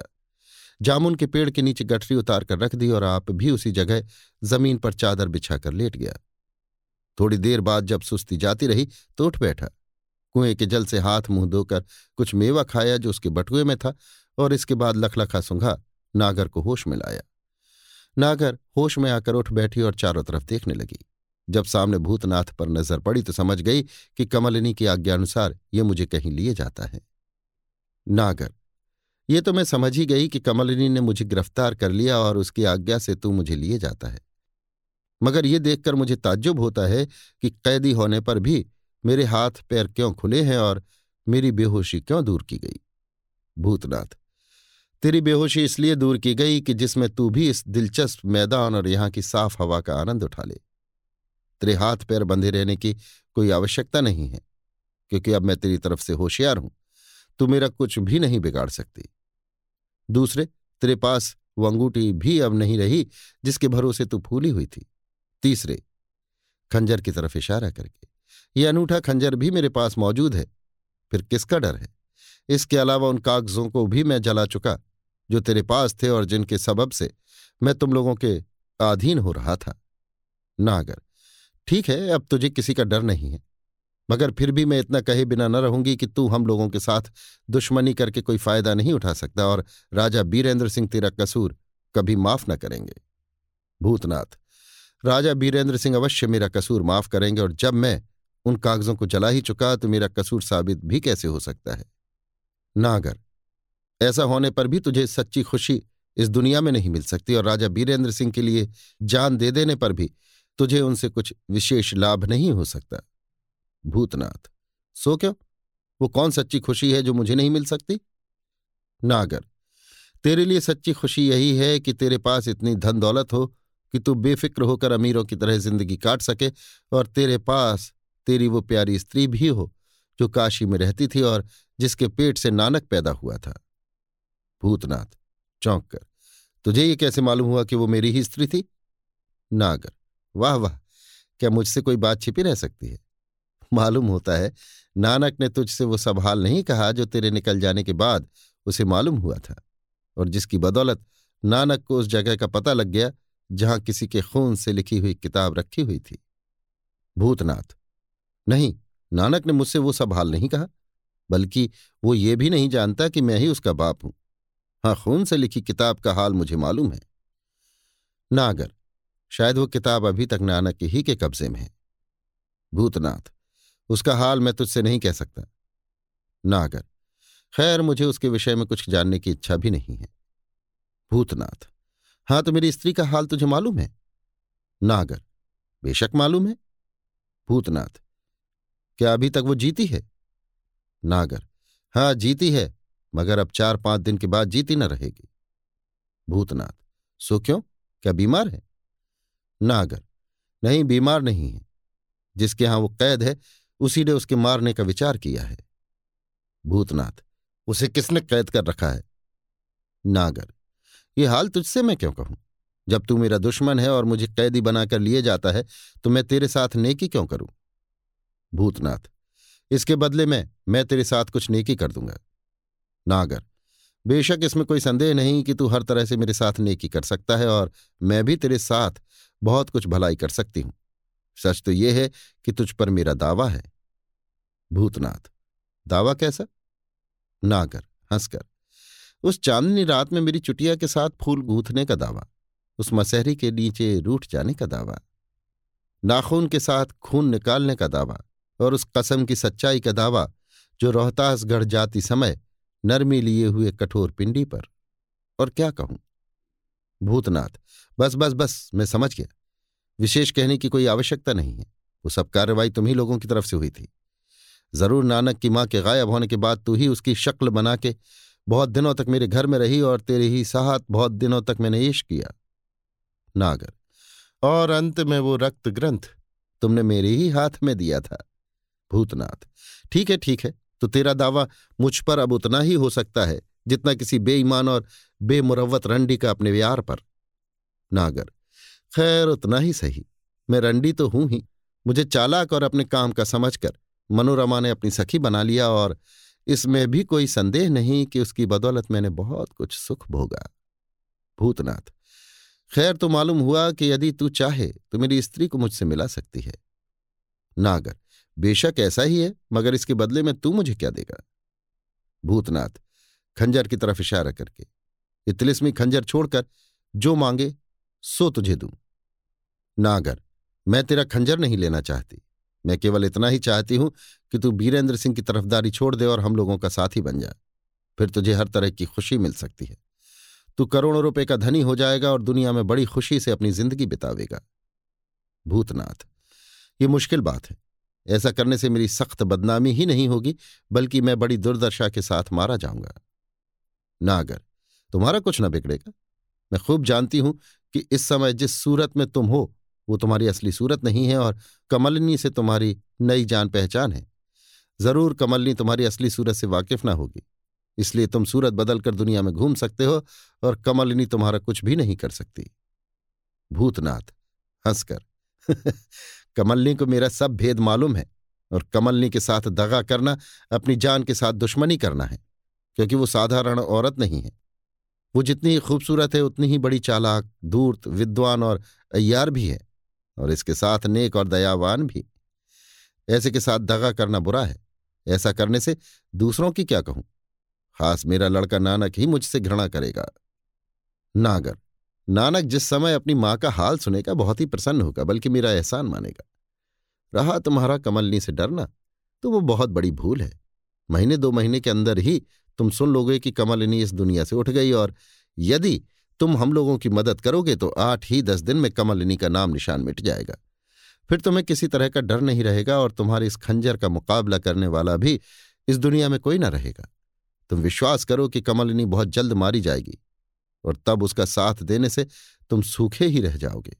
मैं तुम्हें फिर समझा कर कहती हूँ कि हम लोगों की मदद करो। तुम्हारी मदद से हम लोग थोड़े ही दिनों में कमलिनी, राजा बीरेंद्र सिंह और उनके दोनों कुमारों को मौत की चारपाई पर सुला देंगे। तुम्हारी खूबसूरत प्यारी जोरू तुम्हारे बगल में होगी। करोड़ों रुपए की संपत्ति के तुम मालिक होगे और मैं भी तुम्हारी रंडी बनकर तुम्हारी बगल गर्म करूँगी, क्योंकि मैं तुम्हें दिल से चाहती हूँ और ताज्जुब नहीं कि तुम्हें विजयगढ़ का राज्य दिला दूँ। मैं समझती हूँ कि तुम्हें माया रानी की ताकत का हाल मालूम होगा। भूतनाथ हाँ हाँ मैं मशहूर माया रानी को अच्छी तरह जानता हूँ, परंतु उसके गुप्त भेदों का हाल कुछ कुछ सिर्फ़ कमलिनी की जुबानी सुना है। अच्छी तरह नहीं मालूम। नागर, उसका हाल मैं तुमसे कहूँगी। वो लाखों आदमियों को इस तरह मार डालने की कुदरत रखती है कि किसी को कानो कान मालूम ना हो। उसके एक जरा से इशारे पर तुम दीन दुनिया से बेकार कर दिए गए। तुम्हारी जोरू छीन ली गई और तुम किसी को मुँह दिखाने लायक न रहे। कहो, जो मैं कहती हूँ वो ठीक है या नहीं? भूतनाथ हाँ ठीक है, मगर इस बात को मैं नहीं मान सकता कि वो गुप्त रीति से लाखों आदमियों को मार डालने की कुदरत रखती है। अगर ऐसा ही होता तो बीरेंद्र सिंह आदि को तथा मुझे मारने में कठिनता ही काहे की थी? नागर, ये कौन कहता है कि बीरेंद्र सिंह आदि के मारने में उसे कठिनता है? इस समय बीरेंद्र सिंह, उनके दोनों कुमार, किशोरी, कामनी और तेज सिंह आदि कई अयारों को उसने कैद कर रखा है। जब चाहे तब मार डाले। और तुम्हें तो वो ऐसा समझती है, जैसे तुम एक खटमल हो। हाँ कभी कभी उसके अय्यार धोखा खा जाए तो ये बात दूसरी है। यही सबब था कि रक्त ग्रंथ हम लोगों के हाथ में आकर इत्तेफाक से निकल गया। परंतु क्या हर्ज है? आज ही कल में वो किताब फिर महारानी माया रानी के हाथ में दिखाई देगी। यदि तुम हमारी बात न मानोगे तो कमलिनी तथा वीरेंद्र सिंह इत्यादि के पहले ही मारे जाओगे। हम तुमसे कुछ काम निकालना चाहते हैं, इसलिए तुम्हें छोड़े जा रहे हैं। फिर जरा सी मदद के बदले में क्या तुम्हें दिया जाता है? इस पर भी ध्यान दो और ये मत सोचो कि कमलिनी ने मुझे और मनोरमा को कैद कर लिया तो कोई बड़ा काम किया। इससे माया रानी का कुछ भी न बिगड़ेगा और हम लोग भी ज़्यादा दिन तक कैद में न रहेंगे। जो कुछ मैं कह चुकी हूँ, उस पर अच्छी तरह विचार करो और कमलिनी का साथ छोड़ो। नहीं तो पछताओगे और तुम्हारी जोरू भी बिलख बिलख के मर जाएगी। दुनिया में ऐशाराम से बढ़कर कोई चीज़ नहीं है। सो सब कुछ तुम्हें दिया जाता है। और यदि ये कहो कि तेरी बातों का मुझे विश्वास क्यों कर हो तो इसका जवाब अभी से ये देती हूँ कि मैं तुम्हारी दिल जमाई ऐसी अच्छी तरह से कर दूँगी कि तुम स्वयं कहोगे कि हाँ, मुझे विश्वास हो गया। मुस्कुराकर और नखरे के साथ भूतनाथ की उंगली दबाकर, मैं तुम्हें चाहती हूँ, इसलिए इतना कहती हूँ। नहीं तो माया रानी को तुम्हारी कुछ भी परवाह ना थी। तुम्हारे साथ रहकर मैं भी दुनिया का कुछ आनंद ले लूँगी। नागर की बातें सुनकर भूतनाथ चिंता में पड़ गया और देर तक कुछ सोचता रह गया। इसके बाद वो नागर की तरफ़ देखकर बोला, खैर, तुम जो कहती हो, मैं करूँगा और अपनी प्यारी स्त्री के साथ तुम्हारी मोहब्बत की भी कदर करूँगा। इतना सुनते ही नागर ने झट भूतनाथ के गले में हाथ डाल दिया और तब दोनों प्रेमी हँसते हुए उस छोटी सी पहाड़ी के ऊपर चढ़ गए। अभी आप सुन रहे थे देवकीनंदन खत्री के लिखे उपन्यास। चंद्रकांता संतति के, आठवें भाग के, चौथे बयान को मेरी, यानी समीर गोस्वामी की आवाज़ में। लीजिए सुनिए देवकीनंदन खत्री के लिखे उपन्यास, चंद्रकांता संतति के, आठवें भाग के, पाँचवें बयान को मेरी, यानी समीर गोस्वामी की आवाज़ में। दिन दोपहर से कुछ ज़्यादा चढ़ चुका है, मगर माया रानी को खाने पीने की कुछ भी सुध नहीं है। पल पल में उसकी परेशानी बढ़ती ही जाती है। यद्यपि बिहारी सिंह, हरनाम सिंह और धनपत, ये तीनों उसके पास मौजूद हैं, परंतु समझाने बुझाने की तरफ़ किसी का ध्यान नहीं। उसे कोई भी नहीं दिलासा देता, कोई धीरज भी नहीं बंधाता, और कोई भी ये विश्वास नहीं दिलाता कि तुझ पर आई हुई बला टल जाएगी। यहाँ तक कि किसी के मुँह से ये भी नहीं निकलता कि सब्र कर, हम लोग अय्यारी के फन में होशियार हैं, कोई ना कोई काम अवश्य करेंगे। ऊपर के बयानों को पढ़कर पाठक समझ ही गए होंगे कि माया रानी की तरह उसकी सखी धनपत और उसके दोनों अय्यार बिहारी सिंह तथा हरनाम सिंह भी किसी भारी पाप के बोझ से दबे हुए हैं और ऊपर की घटनाओं ने उन तीनों की भी जान सुखा दी है। ये तीनों ही बदहोश और परेशान हो रहे हैं। इन तीनों को भी अपनी अपनी फ़िक्र पड़ी है और इस समय इन तीनों के अतिरिक्त कोई चौथा आदमी माया रानी के सामने नहीं है। फिर उसे कौन समझावे बुझावे इनके सिवा कोई चौथा आदमी उसके भेदों को जानता भी नहीं और न वो किसी को अपना भेद बताने का साहस कर सकती है। माया रानी की उदासी से चारों तरफ़ उदासी फैली हुई है। लौंडियों, नौकरों और सिपाहियों को भी चिंता ने आकर घेर लिया और कोई भी नहीं जानता कि क्या हुआ या क्या होने वाला है। बहुत देर तक चुप रहने के बाद बिहारी सिंह ने सिर उठाया और माया रानी की तरफ़ देखकर कहा, एक तो बीरेंद्र सिंह के अय्यार स्वयं धुरंधर हैं, जिनका मुकाबला कोई नहीं कर सकता। दूसरे कमलिनी की मदद से उन लोगों का साहस और भी बढ़ गया है। धनपत। इसमें कोई संदेह नहीं कि आजकल जो खराबी हो रही है, वो सब कमलिनी ही की बदौलत है, जिसका हम लोग कुछ भी नहीं बिगाड़ सकते। माया रानी। अफसोस, वो कमबख्त, इस तिलिस्मी बाग के अंदर आकर अपना काम कर जाए और किसी को कानो कान खबर न हो। ना मालूम हम लोगों की क्या दुर्दशा होने वाली है। क्या करूँ, कहाँ भाग कर जाऊँ, अपनी जान बचाने के लिए क्या उद्योग करूँ? धनपत, अभी एकदम से हताश न हो जाना चाहिए, बल्कि देखना चाहिए कि इस मुनादी का क्या असर रियाया के दिल पर होता है। माया रानी हाँ मुझे जरा फिर से समझा के कह तो सही कि मुनादी वाले को क्या कह के पुकारने की आज्ञा मेरी तरफ़ से दे दी गई है? उस समय मैं आप में बिल्कुल न थी, इससे कुछ समझ में ना आया। धनपत आपकी तरफ़ से मैंने दीवान साहब को हुक्म दिया, जिसका बंदोबस्त उन्होंने पूरा पूरा किया। मेरे सामने ही उन्होंने चार डुग्गी वालों को तलब किया और समझा कर कह दिया कि वे लोग शहर भर में पुकार कर इस बात की मुनादी कर दें कि सरकारी अय्यारों को मालूम हुआ है कि बीरेंद्र सिंह का एक अय्यार राजा गोपाल सिंह की सूरत बनाकर शहर में आया है, जिन्हें बैकुंठ पधारे पाँच वर्ष के लगभग हो चुके हैं और रियाया को भड़काना चाहता है। जो कोई उस कमबख्त का सिर काट कर लावेगा, उसे एक लाख रुपया इनाम दिया जाएगा। माया रानी। ठीक है, मगर देखना चाहिए इसका नतीजा क्या निकलता है। बिहारी सिंह। दो दिन के अंदर ही अंदर कुछ काम न चला तो समझ लेना चाहिए कि इस मुनादी का असर उल्टा ही होगा। माया रानी। खैर, जो कुछ नसीब में लिखा है भोगूँगी। इस समय बदहवास होने से तो काम नहीं चलेगा। मगर ये तो कहो कि तुम दोनों अयार ऐसी अवस्था में मेरी सहायता किस रीत से करोगे? बिहारी सिंह। मेरे किए तो कुछ ना होगा। मैं खूब समझ चुका हूँ कि बीरेंद्र सिंह के अयारों तथा कमलिनी का मुकाबला मैं किसी तरह नहीं कर सकता। देखो, तेज सिंह ने मेरा मुँह ऐसा काला किया कि अभी तक रंग साफ़ नहीं होता। ना मालूम उसे कैसे कैसे मसाले याद हैं। इसके अतिरिक्त तुम्हें अपने लिए शायद कुछ उम्मीद हो, मगर मैं तो बिल्कुल ही नाउम्मीद हो चुका हूँ। और अब एक घंटे के लिए भी यहाँ ठहरना बुरा समझता हूँ। माया रानी, क्या तुम वास्तव में ऐसा ही करोगे जैसा कह चुके हो?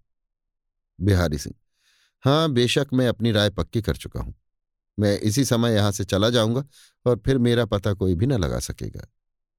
माया रानी, हरनाम सिंह की तरफ़ देख के। और तुम्हारी क्या राय है? हरनाम सिंह, मेरी भी वही राय है जो बिहारी सिंह की है। माया रानी, खूब समझ बूझ कर मेरी बातों का जवाब दो। हरनाम सिंह, जो कुछ समझना था समझ चुका। माया रानी, कुछ सोचकर। अच्छा मैं एक तरकीब बताती हूँ। अगर उससे कुछ काम न चले तो फिर जो कुछ तुम्हारी समझ में आवे करना या जहाँ जी चाहे जाना। बिहारी सिंह, अब उद्योग करना वृथा है, मेरे किए कुछ भी ना होगा।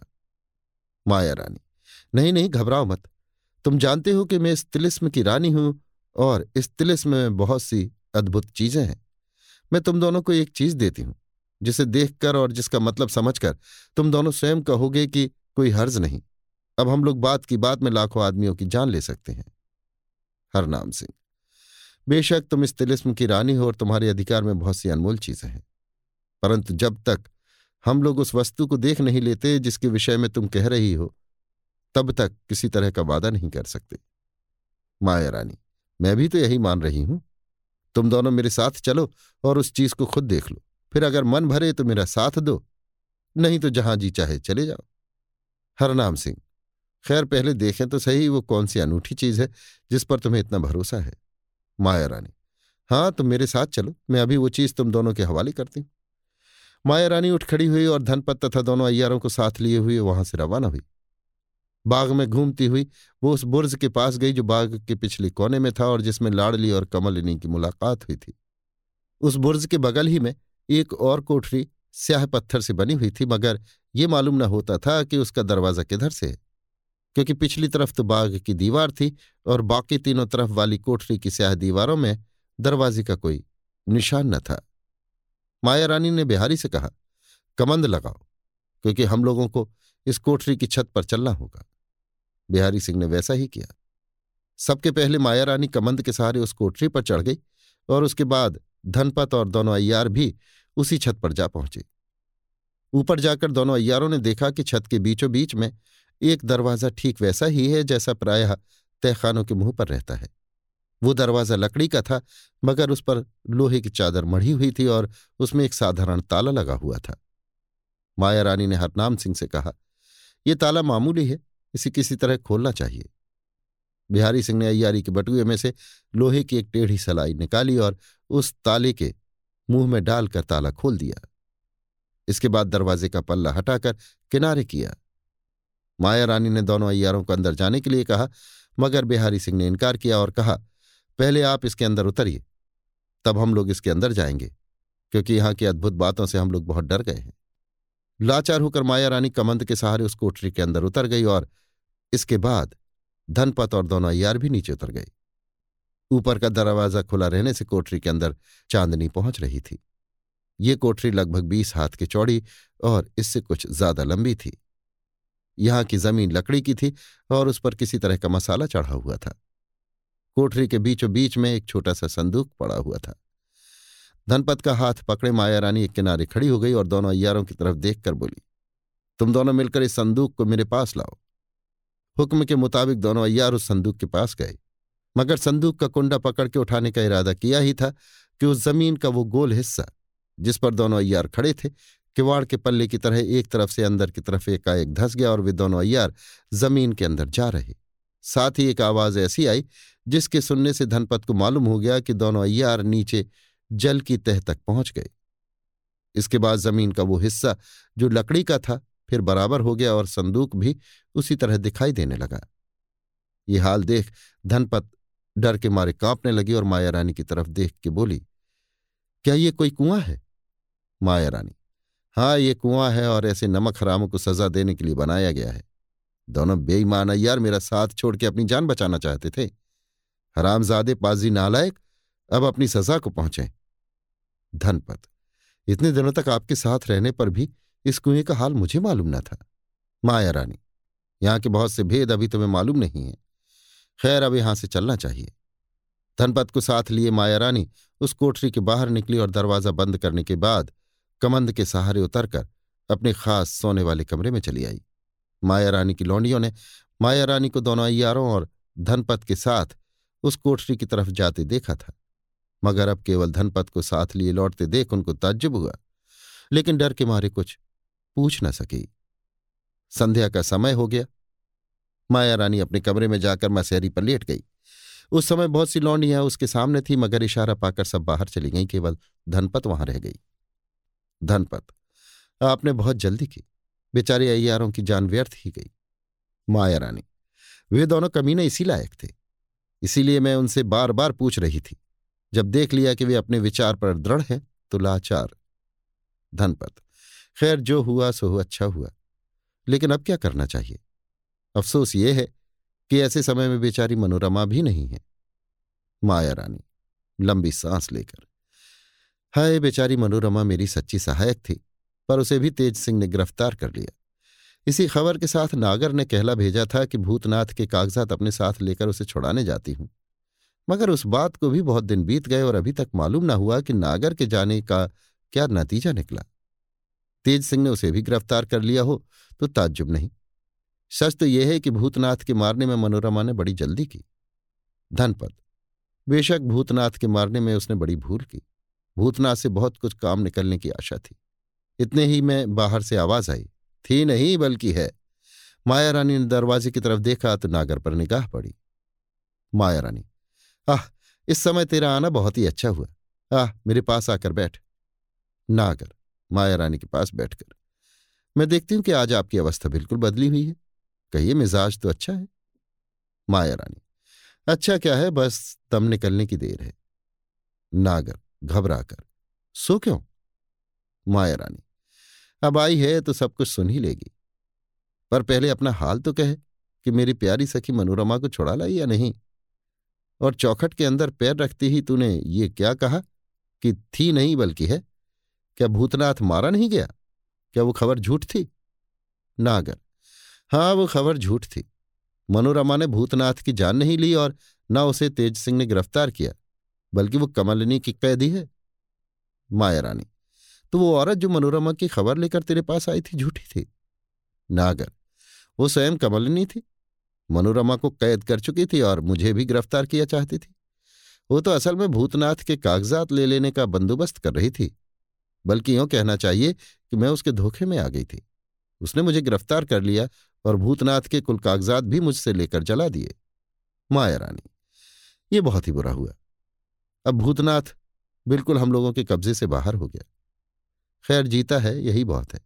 ये कह कि तेरी जान कैसे बची? इसके बाद नागर ने अपना पूरा पूरा हाल माया रानी के सामने कहा और उसने बड़े गौर से सुना। अंत में नागर ने कहा, इस समय भूतनाथ को अपने साथ ले आई हूँ, जो जी से हम लोगों की मदद करने के लिए तैयार है। ये सुनकर कि भूतनाथ अब हम लोगों का पक्षपाती हो गया और नागर के साथ आया है। माया रानी बहुत ही खुश हुई और उसे एक प्रकार की आशा बंध गई। उसने धनपत की तरफ़ देखकर कहा, ताज्जुब नहीं कि अब वो बला मेरे सिर से टल जाए जिसके टलने की आशा न थी। नागर, आपने अपना हाल तो कुछ कहा ही नहीं। ये जानने के लिए मेरा जी बेचैन हो रहा है कि आप क्यों उदास हो रही हैं और आप पर क्या बला आई है।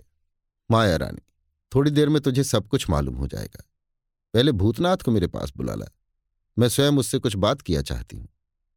नागर नहीं नहीं, पहले आप अपना कुलहाल मुझसे कहिए, क्योंकि मेरी तबीयत घबरा रही है। माया रानी ने अपना बिल्कुल हाल, अर्थात तेज सिंह का पागल बन के जाना, उन्हें बाघ के तीसरे दर्जे में कैद करना, चंडूल का यकायक पहुँचना और उसकी अद्भुत बातें तथा लाडली का धका दे जाना आदि नागर से कहा। मगर अपने पुराने कैदी के छुड़ाने का और दोनों अय्यारों के मार डालने का हल छुपा रखा। हाँ उसके बदले में इतना कहा कि बीरेंद्र सिंह का एक अय्यार मेरे पति की सूरत बनाकर आया है, जिन्हें मेरे पाँच वर्ष के लगभग हुए। उसी को गिरफ़्तार करने के लिए बिहारी सिंह और हरनाम सिंह गए हैं। नागर, मगर ये तो कहिए कि चंडूल ने आपके तथा बिहारी सिंह और हरनाम सिंह के कान में क्या कहा था? माया रानी, बहुत पूछने पर भी बिहारी सिंह और हरनाम सिंह ने नहीं बताया कि चंडूल ने उनके कान में क्या कहा था। नागर, और आपके कान में उसने क्या कहा? माया रानी, मेरे कान में तो उसने केवल इतना ही कहा था कि आठ दिन के अंदर ही ये राज्य इंद्रजीत सिंह का हो जाएगा और तू मारी जाएगी। खैर, जो होगा देखा जाएगा। अब भूतनाथ को यहाँ ले आ। उससे मिलने की बहुत ज़रूरत है। नागर, बहुत अच्छा। तो क्या इसी जगह बुला लाऊं? माया रानी हाँ हाँ इसी जगह बुला ला। वो तो अयार है, उससे पर्दा काहे का? नागर कुछ सोचती विचारती वहाँ से रवाना हुई और भूतनाथ को, जिसे बाघ के फाटक पर छोड़ गई थी, साथ लेकर बाघ के अंदर घुसी। पहरे वालों ने किसी तरह का उज्र न किया और भूतनाथ इस बाघ की हर एक चीज़ को अच्छी तरह देखता और ताज्जुब करता हुआ माया रानी के पास पहुँचा। नागर ने माया रानी की तरफ़ इशारा करके कहा, यही हम लोगों की माया रानी है।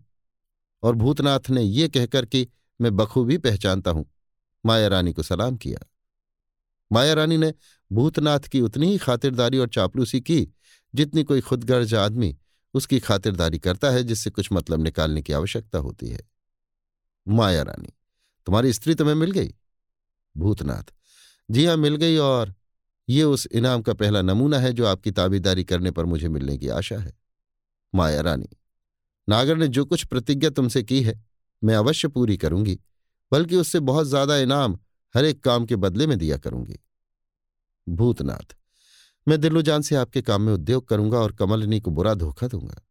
वो जितना मुझ पर विश्वास रखती है, उतना ही पछताएगी। परंतु आपको कई बातों का ख्याल रखना चाहिए। माया रानी। वो क्या? भूतनाथ, एक तो मैं ज़ाहिर में कमलिनी का दोस्त बना रहूँगा, जिसमें उसे मुझ पर किसी तरह का शक ना हो। यदि आपका कोई जासूस मेरे विषय में आपको इस बात का सबूत दे कि मैं कमलिनी से मिला हुआ हूँ तो आप किसी तरह की चिंता ना कीजिएगा। माया रानी, नहीं नहीं, ऐसी छोटी छोटी बातें मुझे समझाने की ज़रूरत नहीं है। मैं खूब जानती हूँ कि बिना उससे मिले किसी तरह काम ना चलेगा। भूतनाथ, बेशक बेशक और इसी वजह से मैं बहुत छिपकर आपके पास आया करूँगा। माया रानी, ऐसा होना ही चाहिए। और दूसरी बात कौन सी है? भूतनाथ, दूसरे ये कि मुझसे आप अपने भेद न छिपाया कीजिए, क्योंकि अय्यार का काम बिना ठीक ठाक भेद जाने नहीं चल सकता।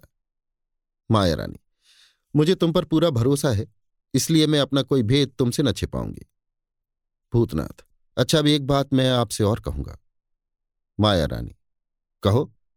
भूतनाथ नागर की जुबानी, ये तो आपको मालूम ही हुआ होगा कि काशी में मनोरमा के तिलिस्मी मकान के अंदर किशोरी के रखने का हाल अब कमलिनी जान गई है। माया रानी हाँ नागर, वो सब हाल मुझसे कह चुकी है। भूतनाथ, ठीक है तो आपने ये भी विचारा होगा कि किशोरी को उस मकान से निकालकर किसी दूसरे मकान में रखना चाहिए। माया रानी हाँ मेरी तो यही राय है। भूतनाथ, मगर नहीं, आप किशोरी को उसी मकान में रहने दीजिए। इस बात की खबर मैं किशोरी के पक्षपातियों को दूँगा, जिसे सुनकर वे लोग किशोरी को छुड़ाने की नीयत से अवश्य उस मकान के अंदर जाएँगे। उस समय उन लोगों को ऐसे ढंग से फंसा लूँगा कि किसी को पता न लगेगा, और न इसी बात का शक किसी को होगा कि मैं आपका तरफदार हूँ। माया रानी, तुम्हारी ये राय बहुत अच्छी है। मैं भी इसे पसंद करती हूँ और ऐसा ही करूँगी। भूतनाथ अच्छा तो अब आप ये बताइए कि कुंवर इंद्रजीत सिंह वगैरह के साथ आपने क्या बर्ताव किया जो आपके यहाँ कैद हैं? माया रानी, ऊँची सांस लेकर। अफसोस, कमलनी लोगों को यहाँ से छुड़ा ले गई और मेरी छोटी बहन लाड़ली भी मुझे धोखा दे गई, जिसका खुलासा हाल मैं तुमसे कहती हूँ। महारानी ने अपना कुल हाल जो नागर से कहा था, भूतनाथ को कह सुनाया। मगर अपने पुराने कैदी का हाल और ये बात कि चंडूल ने उसके कान में क्या कहा था, भूतनाथ से भी छिपा रखा और उसके बदले में वो कहा जो नागर से कहा था। मगर भूतनाथ ने उस जगह मुस्कुरा दिया, जिससे माया रानी समझ गई कि भूतनाथ को मेरी बातों में कुछ शक हुआ। माया रानी, जो कुछ मैं कह चुकी हूँ, उसमें एक बात झूठ थी और एक को मैंने छिपा लिया। भूतनाथ हंसकर, वो बात शायद मुझसे कहने योग्य नहीं है। माया रानी हाँ मगर अब तो मैं वायदा कर चुकी हूँ कि तुमसे कोई बात ना छिपाऊँगी, इसलिए यद्यपि उस बात का भेद अभी तक मैंने नागर को भी नहीं दिया, मगर तुमसे ज़रूर कहूँगी। परंतु इसके पहले एक बात तुमसे पूछूँगी, क्योंकि बहुत देर से उसके पूछने की इच्छा लगी है। पर बातों का सिलसिला दूसरी तरफ़ हो जाने के कारण पूछ न सकी। भूतनाथ, खैर अब पूछ लीजिए। माया रानी, मनोरमा को कमलिनी की कैद से छुड़ाने के लिए तुमने क्या विचार है? भूतनाथ, मनोरमा को यद्यपि मैं सहज ही छुड़ा सकता हूँ, परंतु उसे भी इस ढंग से छुड़ाना चाहता हूँ कि कमलिनी को मुझ पर शक न हो। अगर जरा भी शक हो जाएगा तो वो संभल जाएगी क्योंकि वो बड़ी धूर्त और शैतान है। माया रानी, सो तो ठीक है, मगर कोई बंदोबस्त तो करना ही चाहिए। भूतनाथ हाँ हाँ उसका बंदोबस्त बहुत जल्द किया जाएगा। माया रानी अच्छा तो अब वो भेद की बात भी तुमसे कहती हूँ, जिसे मैं अभी तक बड़ी कोशिश से छिपाए हुए थी। यहाँ तक कि अपनी प्यारी सखी मनोरमा को भी उस समय से आज तक मैंने कुछ नहीं कहा था। नागर की तरफ़ देखकर, लो, तुम भी सुन लो। माया रानी दो घंटे तक अपनी गुप्त भेदों की बात भूतनाथ से कहती रही और वो गौर से सुनता रहा और अंत में माया रानी को कुछ समझा बुझाकर और इनाम में हीरे की एक माला पाकर वहाँ से रवाना हुआ। अभी आप सुन रहे थे देवकी नंदन खत्री के लिखे उपन्यास, चंद्रकांता संतति के आठवें भाग के पाँचवें बयान को मेरी यानी समीर गोस्वामी की आवाज़ में। लीजिए सुनिए देवकी नंदन खत्री के लिखे उपन्यास, चंद्रकांता संतति के आठवें भाग के छठवें बयान को मेरी यानी समीर गोस्वामी की आवाज़ में। रात आधी जा चुकी है, चारों तरफ़ सन्नाटा छाया हुआ है। हवा भी एकदम बंद है, यहाँ तक कि किसी पेड़ की एक पत्ती भी नहीं हिलती। आसमान में चाँद तो नहीं दिखाई देता, मगर जंगल मैदान में चलने वाले मुसाफिरों को तारों की रोशनी, जो अब बहुतायत से दिखाई दे रही है, काफ़ी है। ऐसे समय में गंगा के किनारे किनारे दो मुसाफिर तेज़ी के साथ जमानिया की तरफ़ जा रहे हैं। जमानिया अब बहुत दूर नहीं है और ये दोनों मुसाफिर शहर के बाहरी प्रांत में पहुँच चुके हैं। अब ये दोनों आदमी शहर के पास पहुँच गए, मगर शहर के अंदर न जाकर बाहर ही बाहर मैदान के उस हिस्से की तरफ़ जाने लगे, जिधर पुराने जमाने की आबादी का कुछ कुछ निशान मौजूद था। यहाँ बहुत से टूटे फूटे मकानों के कोई कोई हिस्से बचे हुए थे जो बदमाशों तथा चोरों के काम में आते थे। यहाँ की निस्बत शहर के कमज़ोर दिमाग वालों और डरपोंक आदमियों में तरह तरह की गप्पें उड़ा करती थीं। कोई कहता था कि वहाँ किसी जमाने में बहुत से आदमी मारे गए हैं और वे लोग भूत होकर अभी तक मौजूद हैं और उधर से आने जाने वालों को सताया करते हैं। कोई कहता था कि उस ज़मीन में जिन्नों ने अपना घर बना लिया है और जो कोई उधर से जाता है, उसे मारकर अपनी जात में मिला लिया करते हैं। इत्यादि तरह तरह की बातें लोग करते थे। मगर उन दो मुसाफिरों को, जो इस समय उसी तरफ़ कदम बढ़ाए जा रहे हैं, इन बातों की कुछ परवाह न थी। थोड़ी ही देर में ये दोनों आदमी, जिनमें से एक बहुत ही कमज़ोर और थका हुआ जान पड़ता था, उस हिस्से में जा पहुँचे और खड़े होकर चारों तरफ़ देखने लगे। पास ही में एक पुराना मकान दिखाई दिया, जो तीन हिस्से से ज़्यादा टूट चुका था और उसके चारों तरफ़ जंगली पेड़ों और लताओं ने एक भयानक सा दृश्य बना रखा था। उसी जगह एक आदमी टहलता हुआ नज़र आया, जो इन दोनों को देखते ही पास आया और बोला, हमारे साथियों ने उस नियत जगह पर ठहरना उचित न जाना और राय पक्की हुई कि एक नाव पर सवार होकर सब लोग काशी की तरफ़ रवाना हो जाएँ और उसी जगह से अपनी कार्रवाई करें। वे लोग नाव पर सवार हो चुके हैं।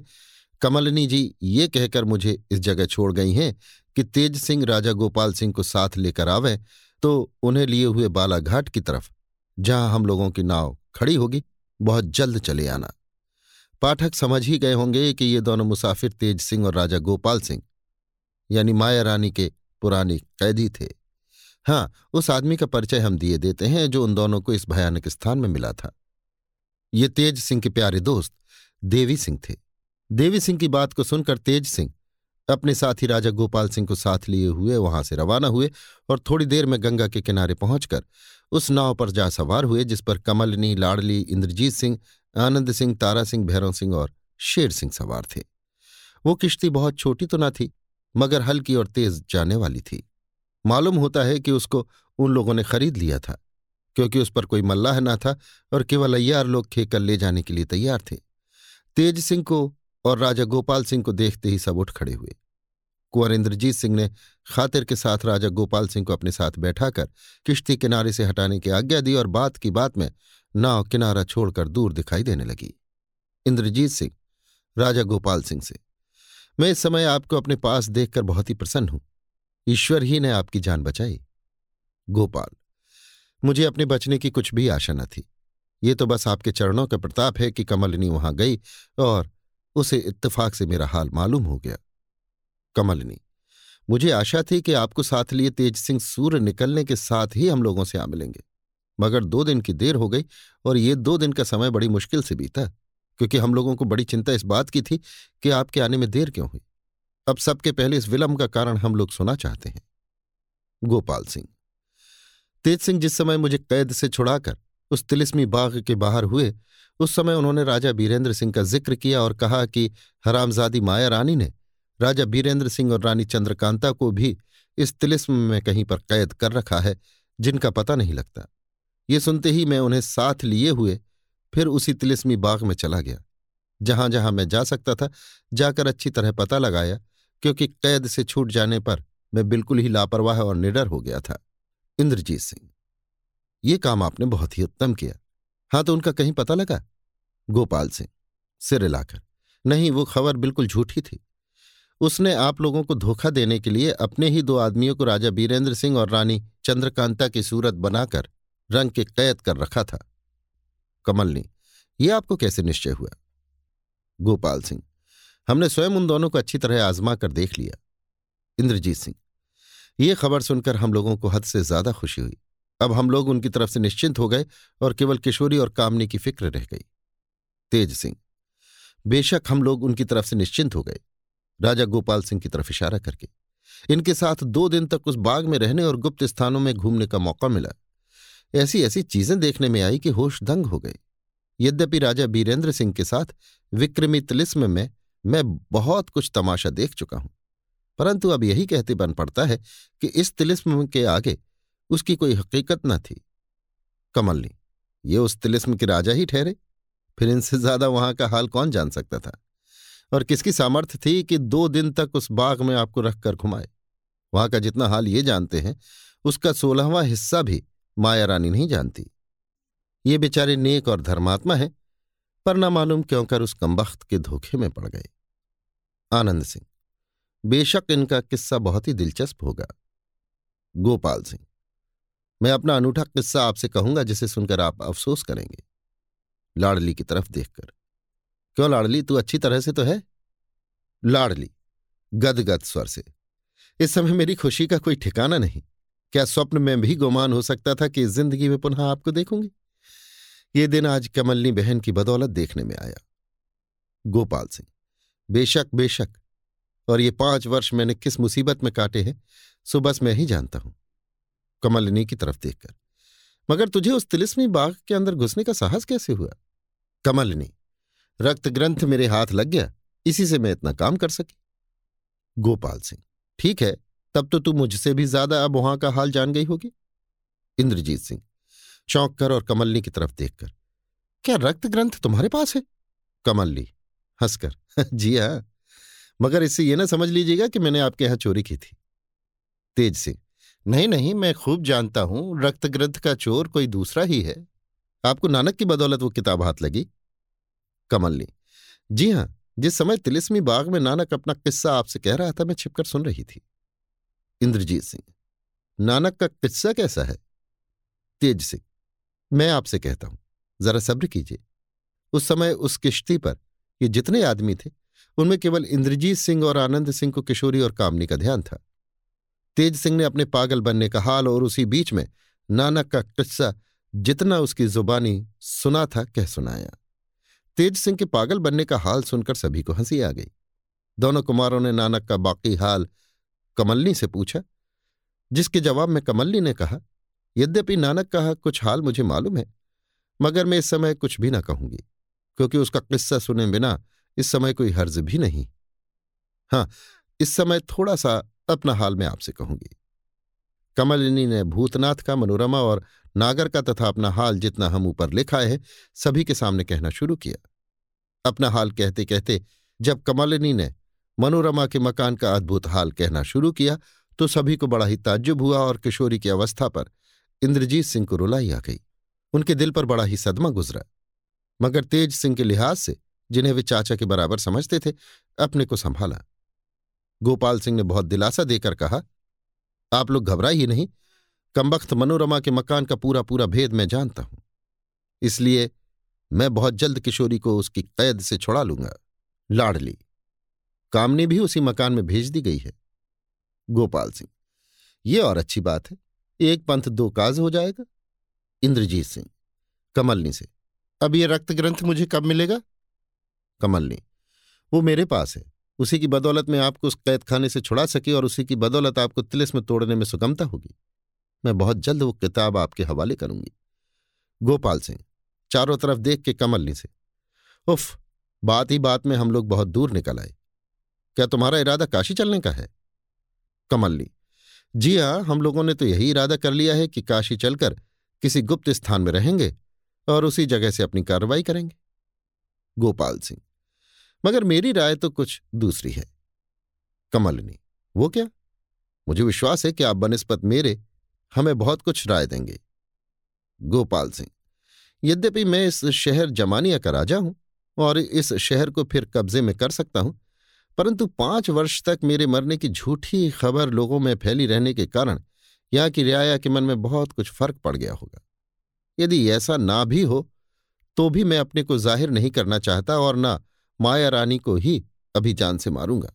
क्योंकि यदि वो मर ही जाएगी तो अपने किए का यथार्थ फल मेरे देखते कौन भोगेगा? इसलिए मैं थोड़े दिनों तक छिपे रहकर ही उसे सजा देना उचित समझता हूँ। कमलनी, जैसी मर्ज़ी। गोपाल सिंह, कमलनी से।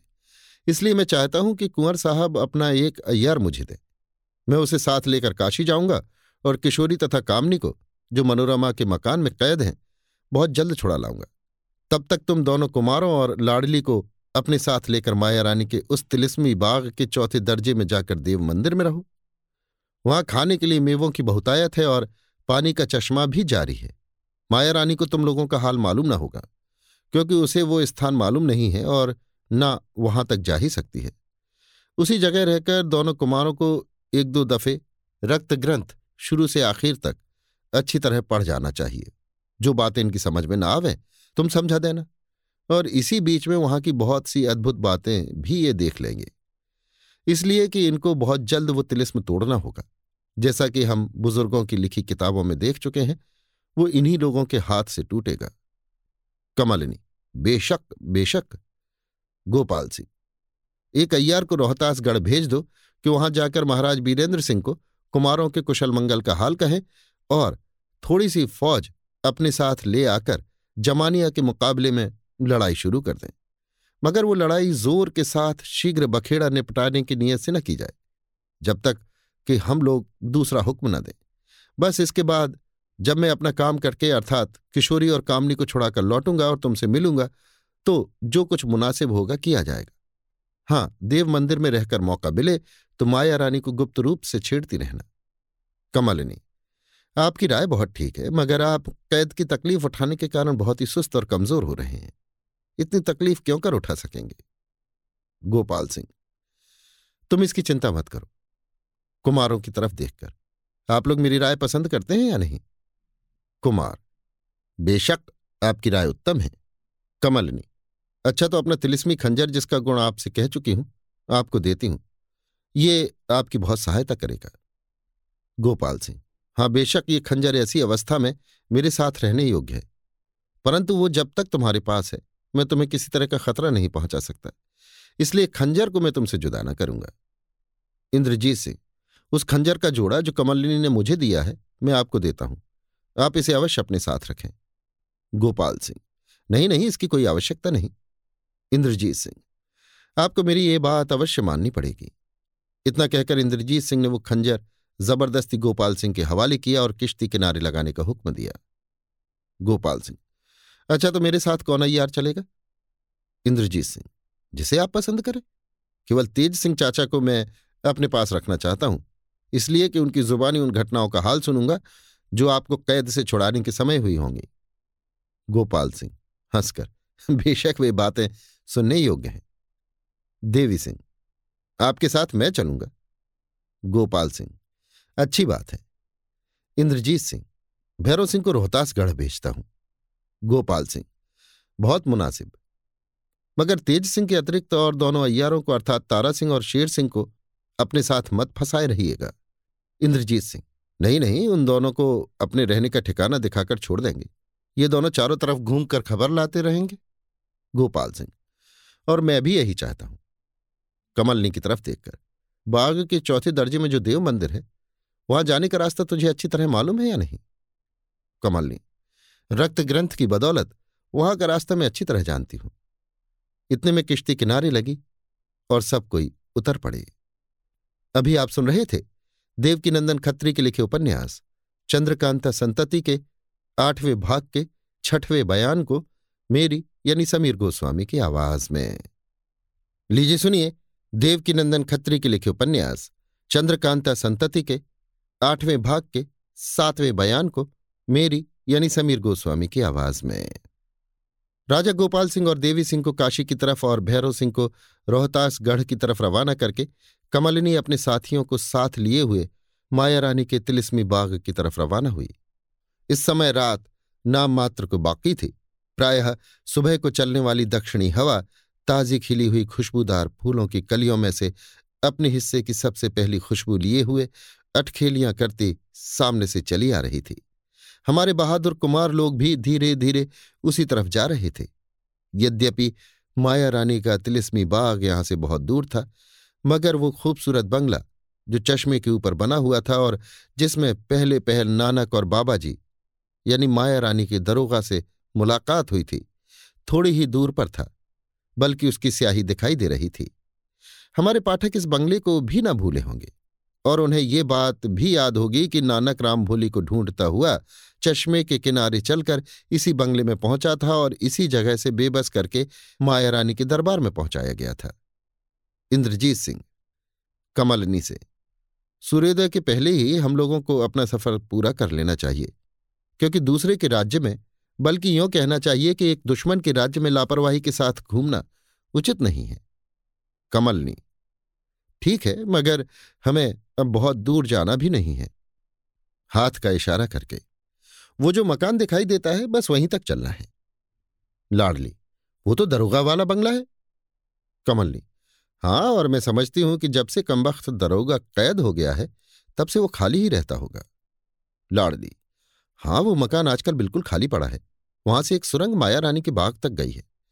मगर उसका हाल सिवाय दरोगा के और किसी को मालूम नहीं है और दरोगा ने आज तक उसका भेद किसी से नहीं कहा। कमलिनी, ठीक है, मगर मुझे उस सुरंग से कोई मतलब नहीं। उस मकान के पास ही चश्मे के दूसरी तरफ़ एक टीला है, मैं वहाँ चलूँगी, क्योंकि आज दिन भर उसी टीले पर बिताना होगा। लाडली, यदि माया रानी का कोई आदमी मिल गया तो? कमलनी, एक नहीं, अगर दस भी हों तो क्या परवाह? थोड़ी ही देर में ये मंडली उस मकान के पास जा पहुँची जिसमें दरोगा रहा करता था। कमलिनी ने चाहा कि उस मकान के बगल से होकर चश्मे के पार चली जाए और उस टीले पर पहुँचे, जहाँ जाने की आवश्यकता थी। मगर बंगले के बरामदे में एक लंबे कद के आदमी को टहलते देख वो रुकी और उसी तरफ़ गौर से देखने लगी। कमलिनी के रुकने से दोनों कुमार और अय्यार लोग भी रुक गए और सभी का ध्यान उसी तरफ़ जा रहा। सवेरा तो हो चुका था, मगर इतना साफ़ नहीं हुआ था कि सौ कदम की दूरी से कोई किसी को पहचान सके। उस आदमी ने भी कुंवर इंद्रजीत सिंह की मंडली को देखा और तेज़ी से इन लोगों की तरफ़ बढ़ा। कुछ पास आते ही कमल्ली ने उसे पहचाना और कहा यह तो भूतनाथ है। भूतनाथ नाम सुनते ही शेर सिंह काँप उठा, मगर दिल कड़ा करके चुपचाप खड़ा रहा। कमलिनी, भूतनाथ से। वाह वाह वाह! तुम्हारे भरोसे पर अगर कोई काम छोड़ दिया जाए तो वो बिल्कुल ही चौपट हो जाए। भूतनाथ, हाथ जोड़कर, माफ़ कीजिएगा, मुझसे एक भूल हो गई और इसी सबब से मैं आज्ञा अनुसार काशी में आपसे मिल ना सका। कमलिनी भूल कैसी? भूतनाथ, नागर को लिए हुए मैं अपने मकान की तरफ़ जा रहा था। एक दिन तो बखूबी चला गया। दूसरे दिन जब थक गया तो एक पहाड़ी के नीचे घने जंगल में उसकी गठरी रखकर सुस्ताने के लिए ज़मीन पर लेट गया। एकाएक कमबख्त नींद ने धर दबाया और मैं सो गया।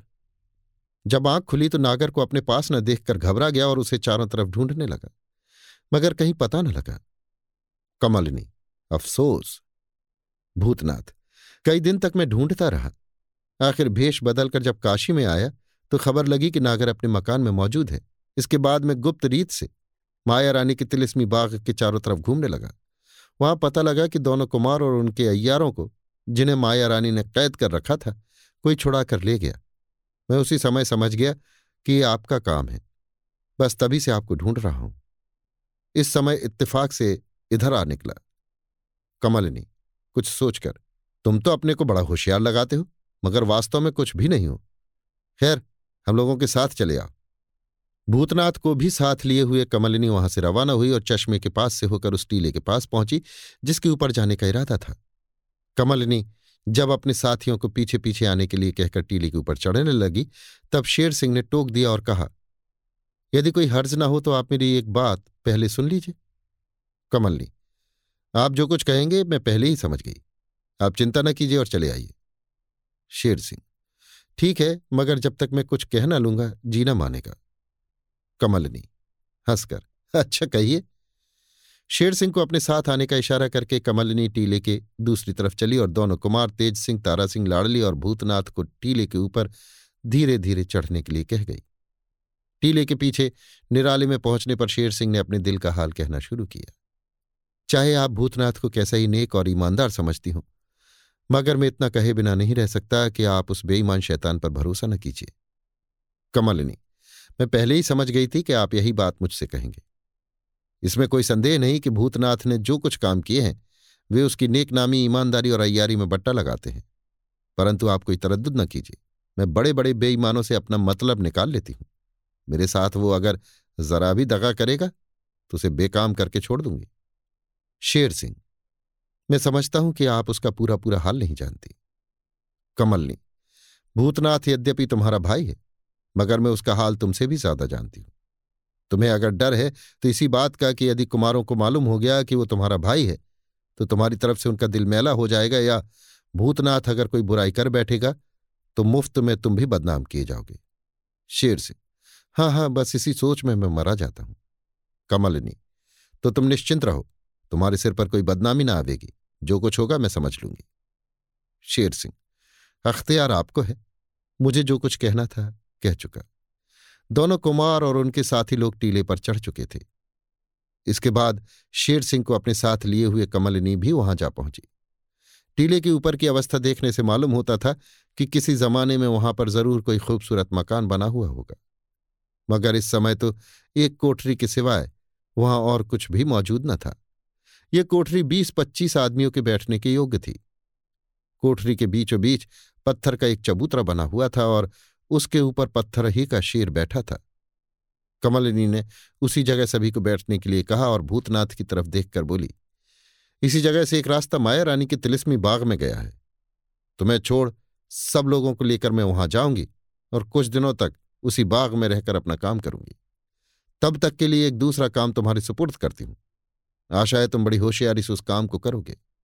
भूतनाथ, जो कुछ आज्ञा हो मैं करने के लिए तैयार हूँ। मगर इस समय सबसे पहले मैं दो चार बातें आपसे कहना चाहता हूँ। यदि आप एकांत में सुने तो ठीक है। कमलनी, कोई अर्ज़ नहीं। तुम जो कुछ कहोगे, मैं सुनने के लिए तैयार हूँ।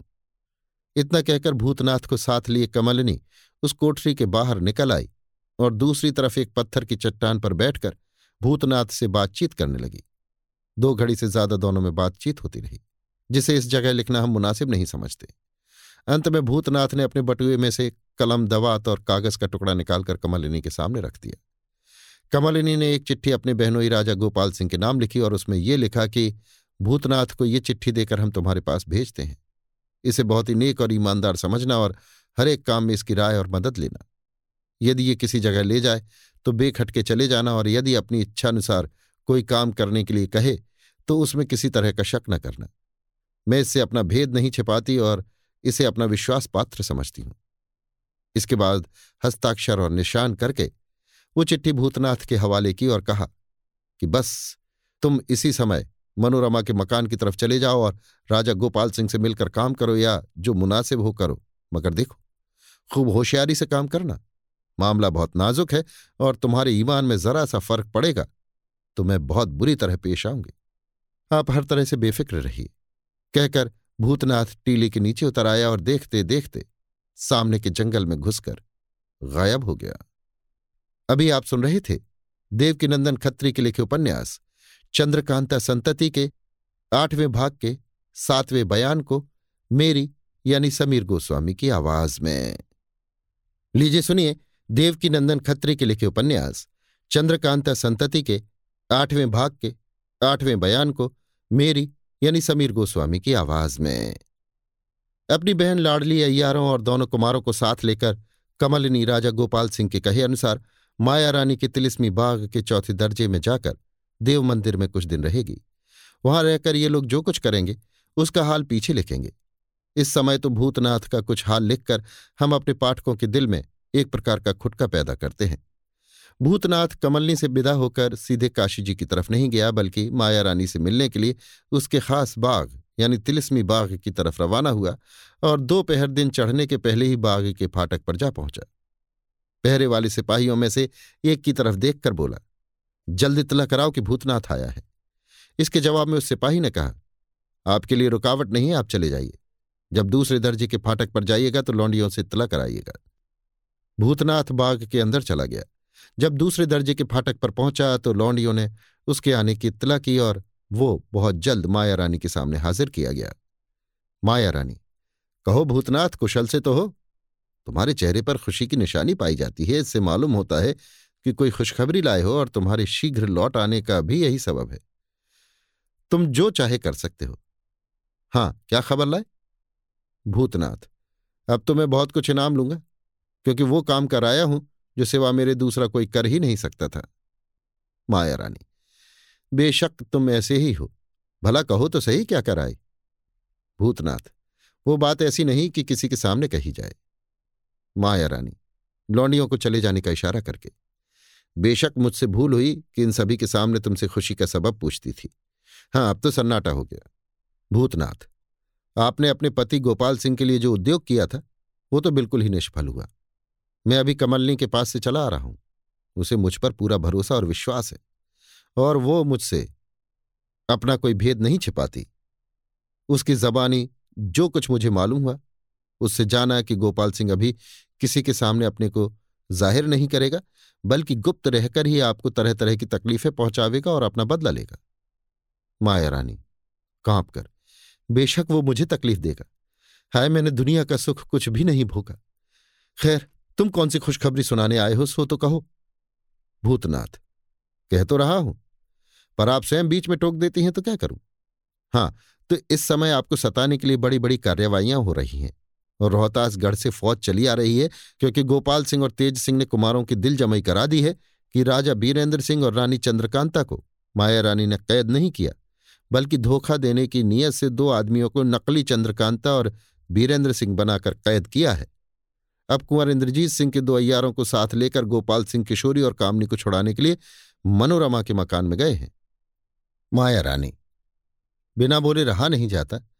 मैं ना तो कुंवर इंद्रजीत सिंह, आनंद सिंह या उनके अयारों से डरती हूँ और न रोहतासगढ़ की फौज से डरती हूँ।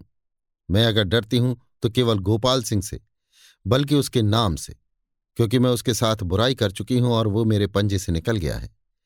खैर ये खबर तो तुमने अच्छी सुनाई कि वो किशोरी और कामनी को छुड़ाने के लिए मनोरमा के मकान में गया है। मैं आज ही यहाँ से काशी जी की तरफ़ रवाना हो जाऊँगी और जिस तरह होगा उसे गिरफ़्तार करूँगी। भूतनाथ, नहीं नहीं, अब आप उसे कदापि गिरफ़्तार नहीं कर सकती। बल्कि आप क्या? बल्कि आपसी अगर दस हज़ार एक साथ हो जाएँ तो उसका कुछ नहीं बिगाड़ सकती। माया रानी, चिढ़कर, सो क्यों? भूतनाथ कमलिनी ने उसे एक ऐसी अनूठी चीज़ दी है कि वो जो चाहे कर सकता है और आप उसका कुछ नहीं बिगाड़ सकती। माया रानी, वो कौन ऐसी अनमोल चीज़ है? इसके जवाब में भूतनाथ ने उस तिलिस्मी खंजर का हाल और गुण बयान किया, जो कमलिनी ने कुंवर इंद्रजीत सिंह को दिया था और कुंवर साहब ने गोपाल सिंह को दे दिया था। अभी तक उस खंजर का पूरा हाल माया रानी को मालूम न था, इसलिए उसे बड़ा ही ताज्जुब हुआ और वो कुछ देर तक सोचने के बाद बोली अगर ऐसा खंजर उसके हाथ लग गया है तो उसका कोई भी कुछ बिगाड़ नहीं सकता। बस मैं अपनी ज़िंदगी से निराश हो गई। परंतु मुझे विश्वास नहीं होता कि ऐसा तिलिस्मी खंजर कहीं से कमलिनी के हाथ लगा। यह असंभव है, बल्कि ऐसा खंजर हो ही नहीं सकता। कमलिनी ने तुमसे झूठ कहा होगा। भूतनाथ, हंसकर। नहीं नहीं, बल्कि उसी तरह का एक खंजर कमलिनी ने मुझे भी दिया है। कमर से खंजर निकालकर और हर तरह पर दिखाकर। देखिए, यही है। माया रानी, ताज्जुब से। हाँ हाँ अब मुझे याद आया। नागर ने अपना और तुम्हारा हाल बयान किया था तो ऐसे खंजर का ज़िक्र किया था और मैं इस बात को बिल्कुल भूल गई थी। खैर तो अब मैं उस पर किसी तरह फतह नहीं पा सकती। भूतनाथ, नहीं, घबराइए मत। उसके लिए भी मैं बंदोबस्त करके आया हूँ। माया रानी, वो क्या? भूतनाथ ने वो कमलिनी वाली चिट्ठी बटुए में से निकालकर माया रानी के सामने रखी, जिसे पढ़ते ही वो खुश हो गई और बोली, शाबाश भूतनाथ, तुमने बड़ा ही काम किया। अब तो तुम उस नालायक को मेरे पंजे में इस तरह फंसा सकते हो कि कमलिनी को तुम पर कुछ भी शक न हो। भूतनाथ, बेशक ऐसा ही होगा, मगर अब हम लोगों को अपनी राह बदल देनी पड़ेगी। अर्थात पहले जो ये बात सोची गई थी कि किशोरी को छुड़ाने के लिए जो कोई वहाँ जाएगा, उसे फंसाते जाएँगे। सोना करना पड़ेगा। माया रानी, तुम जैसा कहोगे वैसा ही किया जाएगा। बेशक तुम्हारी अक्ल हम लोगों से तेज है, तुम्हारा ख्याल बहुत ठीक है। अगर उसे पकड़ने की कोशिश की जाएगी तो वो कई आदमियों को मारकर निकल जाएगा और फिर कब्जे में ना आवेगा। और ताज्जुब नहीं कि इसकी खबर भी लोगों को हो जाए, जो हमारे लिए बहुत बुरा होगा। भूतनाथ हाँ अतः आप एक चिट्ठी नागर के नाम की लिखकर मुझे दीजिए और उसमें केवल इतना ही लिखिए कि किशोरी और कामनी को निकाल ले जाने वाले इसे रोक टोक ना करे, बल्कि तरह दे जाए और उस मकान के तहखाने का भेद मुझे बता दें। फिर जब ये दोनों किशोरी और कामनी को ले जाएँगे तो उसके बाद में उन्हें धोखा देकर दरोगा वाले बंगले में, जो नहर के ऊपर है, ले जाकर झट फंसा लूँगा। वहाँ के तहखानों की ताली आप मुझे दे दीजिए। कमलिनी की जबानी मैंने सुना है कि वहाँ का तहखाना बड़ा ही अनूठा है। इसलिए मैं समझता हूँ कि मेरा काम उस मकान से बखूबी चलेगा। जब मैं गोपाल सिंह को वहाँ फंसा लूँगा तो आपको खबर दूँगा। फिर आप जो चाहे कीजिएगा। माया रानी, बस बस, तुम्हारी ये राय बहुत ठीक है। अब मुझे निश्चय हो गया कि मेरी मुराद पूरी हो जाएगी।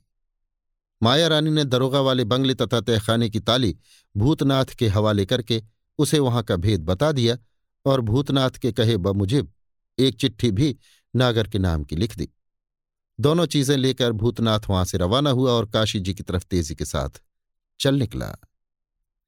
अभी आप सुन रहे थे देवकीनंदन खत्री के लिखे उपन्यास, चंद्रकांता संतति के, आठवें भाग के, आठवें बयान को, मेरी यानी समीर गोस्वामी की आवाज़ में। लीजिए सुनिए देवकीनंदन खत्री के लिखे उपन्यास, चंद्रकांता संतति के, आठवें भाग के, नौवें बयान को, मेरी यानी समीर गोस्वामी की आवाज़ में। रात पहर भर से ज़्यादा जा चुकी है। काशी में मनोरमा के मकान के अंदर फर्श पर नागर बैठी हुई और उसके पास एक खूबसूरत नौजवान आदमी छोटे छोटे तीन चार तकियों का सहारा लगाए, अधलेटा सा पड़ा, ज़मीन की तरफ़ देखता हुआ कुछ सोच रहा है। इन तीनों के सिवाय कमरे में कोई तीसरा नहीं है। नागर, मैं फिर भी तुमसे कहती हूँ कि किशोरी का ध्यान छोड़ दो। क्योंकि इस समय मौका समझकर माया रानी ने उसे आराम के साथ रहने का हुक्म दिया है। जवान, ठीक है, मगर मैं उसे किसी तरह की तकलीफ़ तो नहीं देता। फिर उसके पास मेरा जाना तुमने क्यों बंद कर दिया? नागर, बड़े अफसोस की बात है कि तुम माया रानी की तरफ़ कुछ भी ध्यान नहीं देते। जब भी तुम किशोरी के सामने जाते हो, वो जान देने के लिए तैयार हो जाती है। तुम्हारे सबब से वो सूख कर कांटा हो गई है। मुझे निश्चय है कि दो तीन दफे अगर तुम और उसके सामने जाओगे तो वो जीत ही न बचेगी, क्योंकि उसमें अब बात करने की भी ताकत नहीं रही और उसका मरना माया रानी के हक में बहुत ही बुरा होगा। जब तक किशोरी को यह निश्चय न होगा कि तुम इस मकान से निकाल दिए गए, तब तक वो मुझसे सीधी तरह बात भी न करेगी। ऐसी अवस्था में माया रानी की आज्ञा अनुसार मैं उसे कैद रखने की अवस्था में भी क्यों कर खुश रख सकती हूँ? जवान, कुछ चिढ़कर, ये बात तो तुम कई दफे कह चुकी हो। फिर घड़ी घड़ी क्यों कहती हो? नागर खैर, ना सही। सौ की सीधी एक ही कहे देती हूँ कि किशोरी के बारे में तुम्हारी मुराद पूरी ना होगी और जहाँ तक जल्द हो सके, तुम्हें माया रानी के पास चले जाना पड़ेगा। जवान। यदि ऐसा ही है तो लाचार होकर मुझे माया रानी के साथ दुश्मनी करनी पड़ेगी। मैं उसके कई ऐसे भेद जानता हूँ कि उन्हें प्रकट करने में उसकी कुशल नहीं है। नागर अगर तुम्हारी ये नीयत है तो तुम भी जहन्नुम में भेज दिए जाओगे। जवान, तुम मेरा कुछ भी नहीं कर सकती। मैं तुम्हारी जहरीली अंगूठी से डरने वाला नहीं हूँ। इतना कहकर नौजवान उठ खड़ा हुआ और कमरे से बाहर निकला ही चाहता था कि सामने का दरवाज़ा खुला और भूतनाथ आता हुआ दिखाई दिया। नागर ने जवान की तरफ़ इशारा करके भूतनाथ से कहा, देखो इस नालायक को। मैं पैरों से समझा रही हूँ, मगर कुछ भी नहीं सुनता और जानबूझकर माया रानी को मुसीबत में डालना चाहता है। इसके जवाब में भूतनाथ ने कहा हाँ, मैं भी पिछले दरवाजे की तरफ़ खड़ा खड़ा इस हरामजादे की बातें सुन रहा था। हरामजादे का शब्द सुनते ही उस नौजवान को क्रोध चढ़ाया और वो हाथ में खंजर लेकर भूतनाथ की तरफ़ झपटा। भूतनाथ ने चालाकी से उसकी कलाई पकड़ ली और कमरबंद में हाथ डाल के ऐसी अड़ानी मारी कि वो धम्म से ज़मीन पर गिर पड़ा। नागर दौड़ी हुई बाहर चली गई और एक मज़बूत रस्सी ले आई, जो उस नौजवान के हाथ पैर बांधने के काम में आई। भूतनाथ उस नौजवान को घसीटता हुआ दूसरी कोठरी में ले गया और नागर भी भूतनाथ के पीछे पीछे चली गई। आधे घंटे के बाद नागर और भूतनाथ फिर उसी कमरे में आए और दोनों प्रेमी मसनत पर बैठकर खुशी खुशी हँसी दिल लगी की बातें करने लगे। अंदाज से मालूम होता है कि ये दोनों उस नौजवान को कहीं कैद कर आए हैं। थोड़ी देर तक हँसी दिल लगी होती रही। इसके बाद मतलब की बातें होने लगी। नागर के पूछने पर भूतनाथ ने अपना हाल कहा और सबके पहले वो चिट्ठी नागर को दिखाई जो राजा गोपाल सिंह के लिए कमलनी ने लिख दी थी। इसके बाद माया रानी के पास जाने और बातचीत करने का खुलासा हाल कह के वो दूसरी चिट्ठी भी नागर को दिखाई जो माया रानी ने नागर के नाम लिखकर भूतनाथ के हवाले की थी। ये सब हाल सुनकर नागर बहुत खुश हुई और बोली, ये काम सिवाय तुम्हारे और किसी से नहीं हो सकता था। और यदि तुम माया रानी की चिट्ठी ना भी लाते तो भी तुम्हारी आज्ञानुसार काम करने को मैं तैयार थी। भूतनाथ, सो तो ठीक है, मुझे भी यही आशा थी, परंतु यों ही एक चिट्ठी तुम्हारे नाम की लिखा ली। नागर, पर ताज्जुब है कि राजा गोपाल सिंह और देवी सिंह आज के पहले से इस शहर में आए हुए हैं, मगर अभी तक इस मकान के अंदर उन दोनों के आने की आहट नहीं मिली। ना मालूम वे दोनों कहाँ और किस धुन में हैं। खैर, जो होगा देखा जाएगा। अब ये कहिए कि आप क्या करना चाहते हैं? भूतनाथ कुछ देर सोचकर। अगर ऐसा है तो मुझे स्वयं उन दोनों को ढूंढना पड़ेगा। मुलाकात होने पर दोनों को गुप्त रीत से इस मकान के अंदर ले आऊँगा और किशोरी कामनी को छुड़ाकर यहाँ से निकल जाऊँगा। फिर धोखा देकर किशोरी और कामनी को अपने कब्जे में कर लूँगा। अर्थात उन्हें कोई दूसरा काम करने के लिए कहकर किशोरी और कामनी को रोहतास गढ़ पहुँचाने का वादा कर ले जाऊँगा और उस गुप्त खोह में, जिसे मैं अपना मकान समझता हूँ और तुम्हें दिखा चुका हूँ अपने आदमियों के सुपुर्द करके, गोपाल सिंह से आ मिलूँगा और फिर उसे कैद करके माया रानी के पास पहुँचा दूँगा, जिसमें वो अपने हाथ से उसे मारकर निश्चिंत हो जाए। नागर, बस बस, तुम्हारी ये राय बहुत ठीक है। अगर इतना काम हो जाए तो फिर क्या चाहिए? माया रानी से मुँह मांगा इनाम मिले, क्योंकि इस समय वो राजा गोपाल सिंह के सबब से बहुत ही परेशान हो रही है। यहाँ तक कि कुंवर इंद्रजीत सिंह वगैरह के हाथ से तिलिस्म को बचाने का ध्यान तक भी उसे बिल्कुल ही जाता रहा। यदि वो गोपाल सिंह को मार के निश्चिंत हो जाए तो अपने से बढ़कर भाग्यवान दुनिया में किसी को नहीं समझेगी, जैसा कि थोड़े दिन पहले समझती थी। भूतनाथ, जो मैं कह चुका हूँ वही होगा, इसमें कोई संदेह नहीं। अच्छा अब तुम इस मकान का पूरा पूरा भेद मुझे बता दो, जिसमें किसी तहखाने, कोठरी, रास्ते या चोर दरवाजे का हाल मुझसे छिपा न रहे। नागर, बहुत अच्छा चलिए उठिए। जहाँ तक हो सके इस काम से भी जल्द ही निपट लेना चाहिए। नागर ने उस मकान का पूरा पूरा भेद भूतनाथ को बता दिया। हर एक कोठरी, तहखाना, रास्ता और चोर दरवाज़ा तथा सुरंग दिखा दिया और उनके खोलने और बंद करने की विधि भी बता दी। इस काम से छुट्टी पाकर भूतनाथ नागर से विदा हुआ और राजा गोपाल सिंह तथा देवी सिंह की खोज में चारों ओर घूमने लगा। अभी आप सुन रहे थे देवकीनंदन खत्री के लिखे उपन्यास, चंद्रकांता संतति के आठवें भाग के नौवें बयान को मेरी यानी समीर गोस्वामी की आवाज़ में। लीजिए सुनिए देवकीनंदन खत्री के लिखे उपन्यास, चंद्रकांता संतति के आठवें भाग के दसवें बयान को मेरी यानी समीर गोस्वामी की आवाज़ में। दूसरे दिन आधी रात जाते जाते भूतनाथ फिर उसी मकान में नागर के पास पहुँचा। इस समय नागर आराम से सोई न थी, बल्कि ना मालूम किस धुन और फ़िक्र में मकान की पिछली तरह नजरबाग में टहल रही थी। भूतनाथ को देखते ही वो हंसती हुई पास आई और बोली, कहो, कुछ काम हुआ? भूतनाथ, काम तो बखूबी हो गया। उन दोनों से मुलाकात भी हुई और जो कुछ मैंने कहा दोनों ने मंजूर भी किया। कमलनी की चिट्ठी जब मैंने गोपाल सिंह के हाथ में दी तो वे पढ़कर बहुत खुश हुई और बोले, कमलनी ने जो कुछ लिखा है, मैं उसे मंजूर करता हूँ। वो तुम पर विश्वास रखती है तो मैं भी रखूँगा और जो तुम कहोगे वही करूँगा। नागर बस सब काम बखूबी बन गया। अच्छा अब क्या करना चाहिए? भूतनाथ, अब वे दोनों आते ही होंगे। तुम टहलना बंद करो और कमरे में जाकर किवाड़ बंद करके सो रहो और सिपाहियों को भी हुक्म दे दो कि आज कोई सिपाही पहरा न दे, बल्कि सब आराम से सो रहे। यहाँ तक कि अगर किसी को इस बाग में देखें भी तो चुपके ही रहें। नागर बहुत अच्छा कहकर अपने कमरे में चली गई और भूतनाथ के कहे मुताबिक सिपाहियों को हुक्म देकर अपने कमरे का दरवाज़ा बंद करके चारपाई पर लेट रही। भूतनाथ उसी बाग में घूमता फिरता पिछली दीवार के पास, जहाँ एक चोर दरवाज़ा था, जा पहुँचा और उसी जगह बैठकर किसी के आने की राह देखने लगा। आधे घंटे तक सन्नाटा रहा। इसके बाद किसी ने दरवाजे पर दो दफे हाथ से धपकी लगाई। भूतनाथ ने उठकर झट दरवाज़ा खोल दिया और दो आदमी उस राह से आ पहुँचे। बंधे हुए इशारे के होने से मालूम हो गया कि ये दोनों राजा गोपाल सिंह और देवी सिंह हैं। भूतनाथ उन दोनों को अपने साथ लिए हुए धीरे धीरे कदम रखता हुआ नजरबाग के बीचों बीच आया, जहाँ एक छोटा सा फव्वारा था।